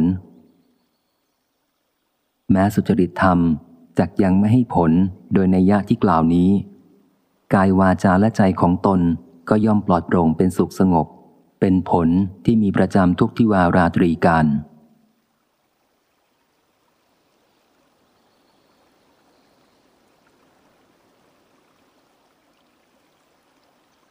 คำโปรยปกหลัง ความเข้าใจเรื่องชีวิต ทุกๆคนมีสิทธิ์ที่จะถือว่าตนเกิดมาเพื่อบำเพ็ญความดีให้มากขึ้น และสามารถที่จะบำเพ็ญความดีได้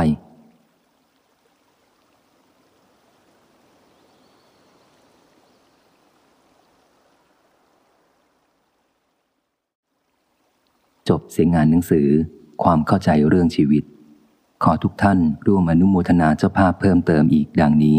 พนอมรักเพชรเสถียรสรการ ทิพทานทอง รสกร กุลเพิ่มทวีรัตบุญธริกา เพชรกลม พมรศรีเพชรกลม โตะคุ้ง แซ่กิม ครอบครัว โจดยันดอนมงคล รังเกตแก้วเรมฤดี มีแสงนิน ปิญญดา ร่มโพรอยเอกพดุง แสงทอง อัชราโสภา สุการดาเคนสุโพ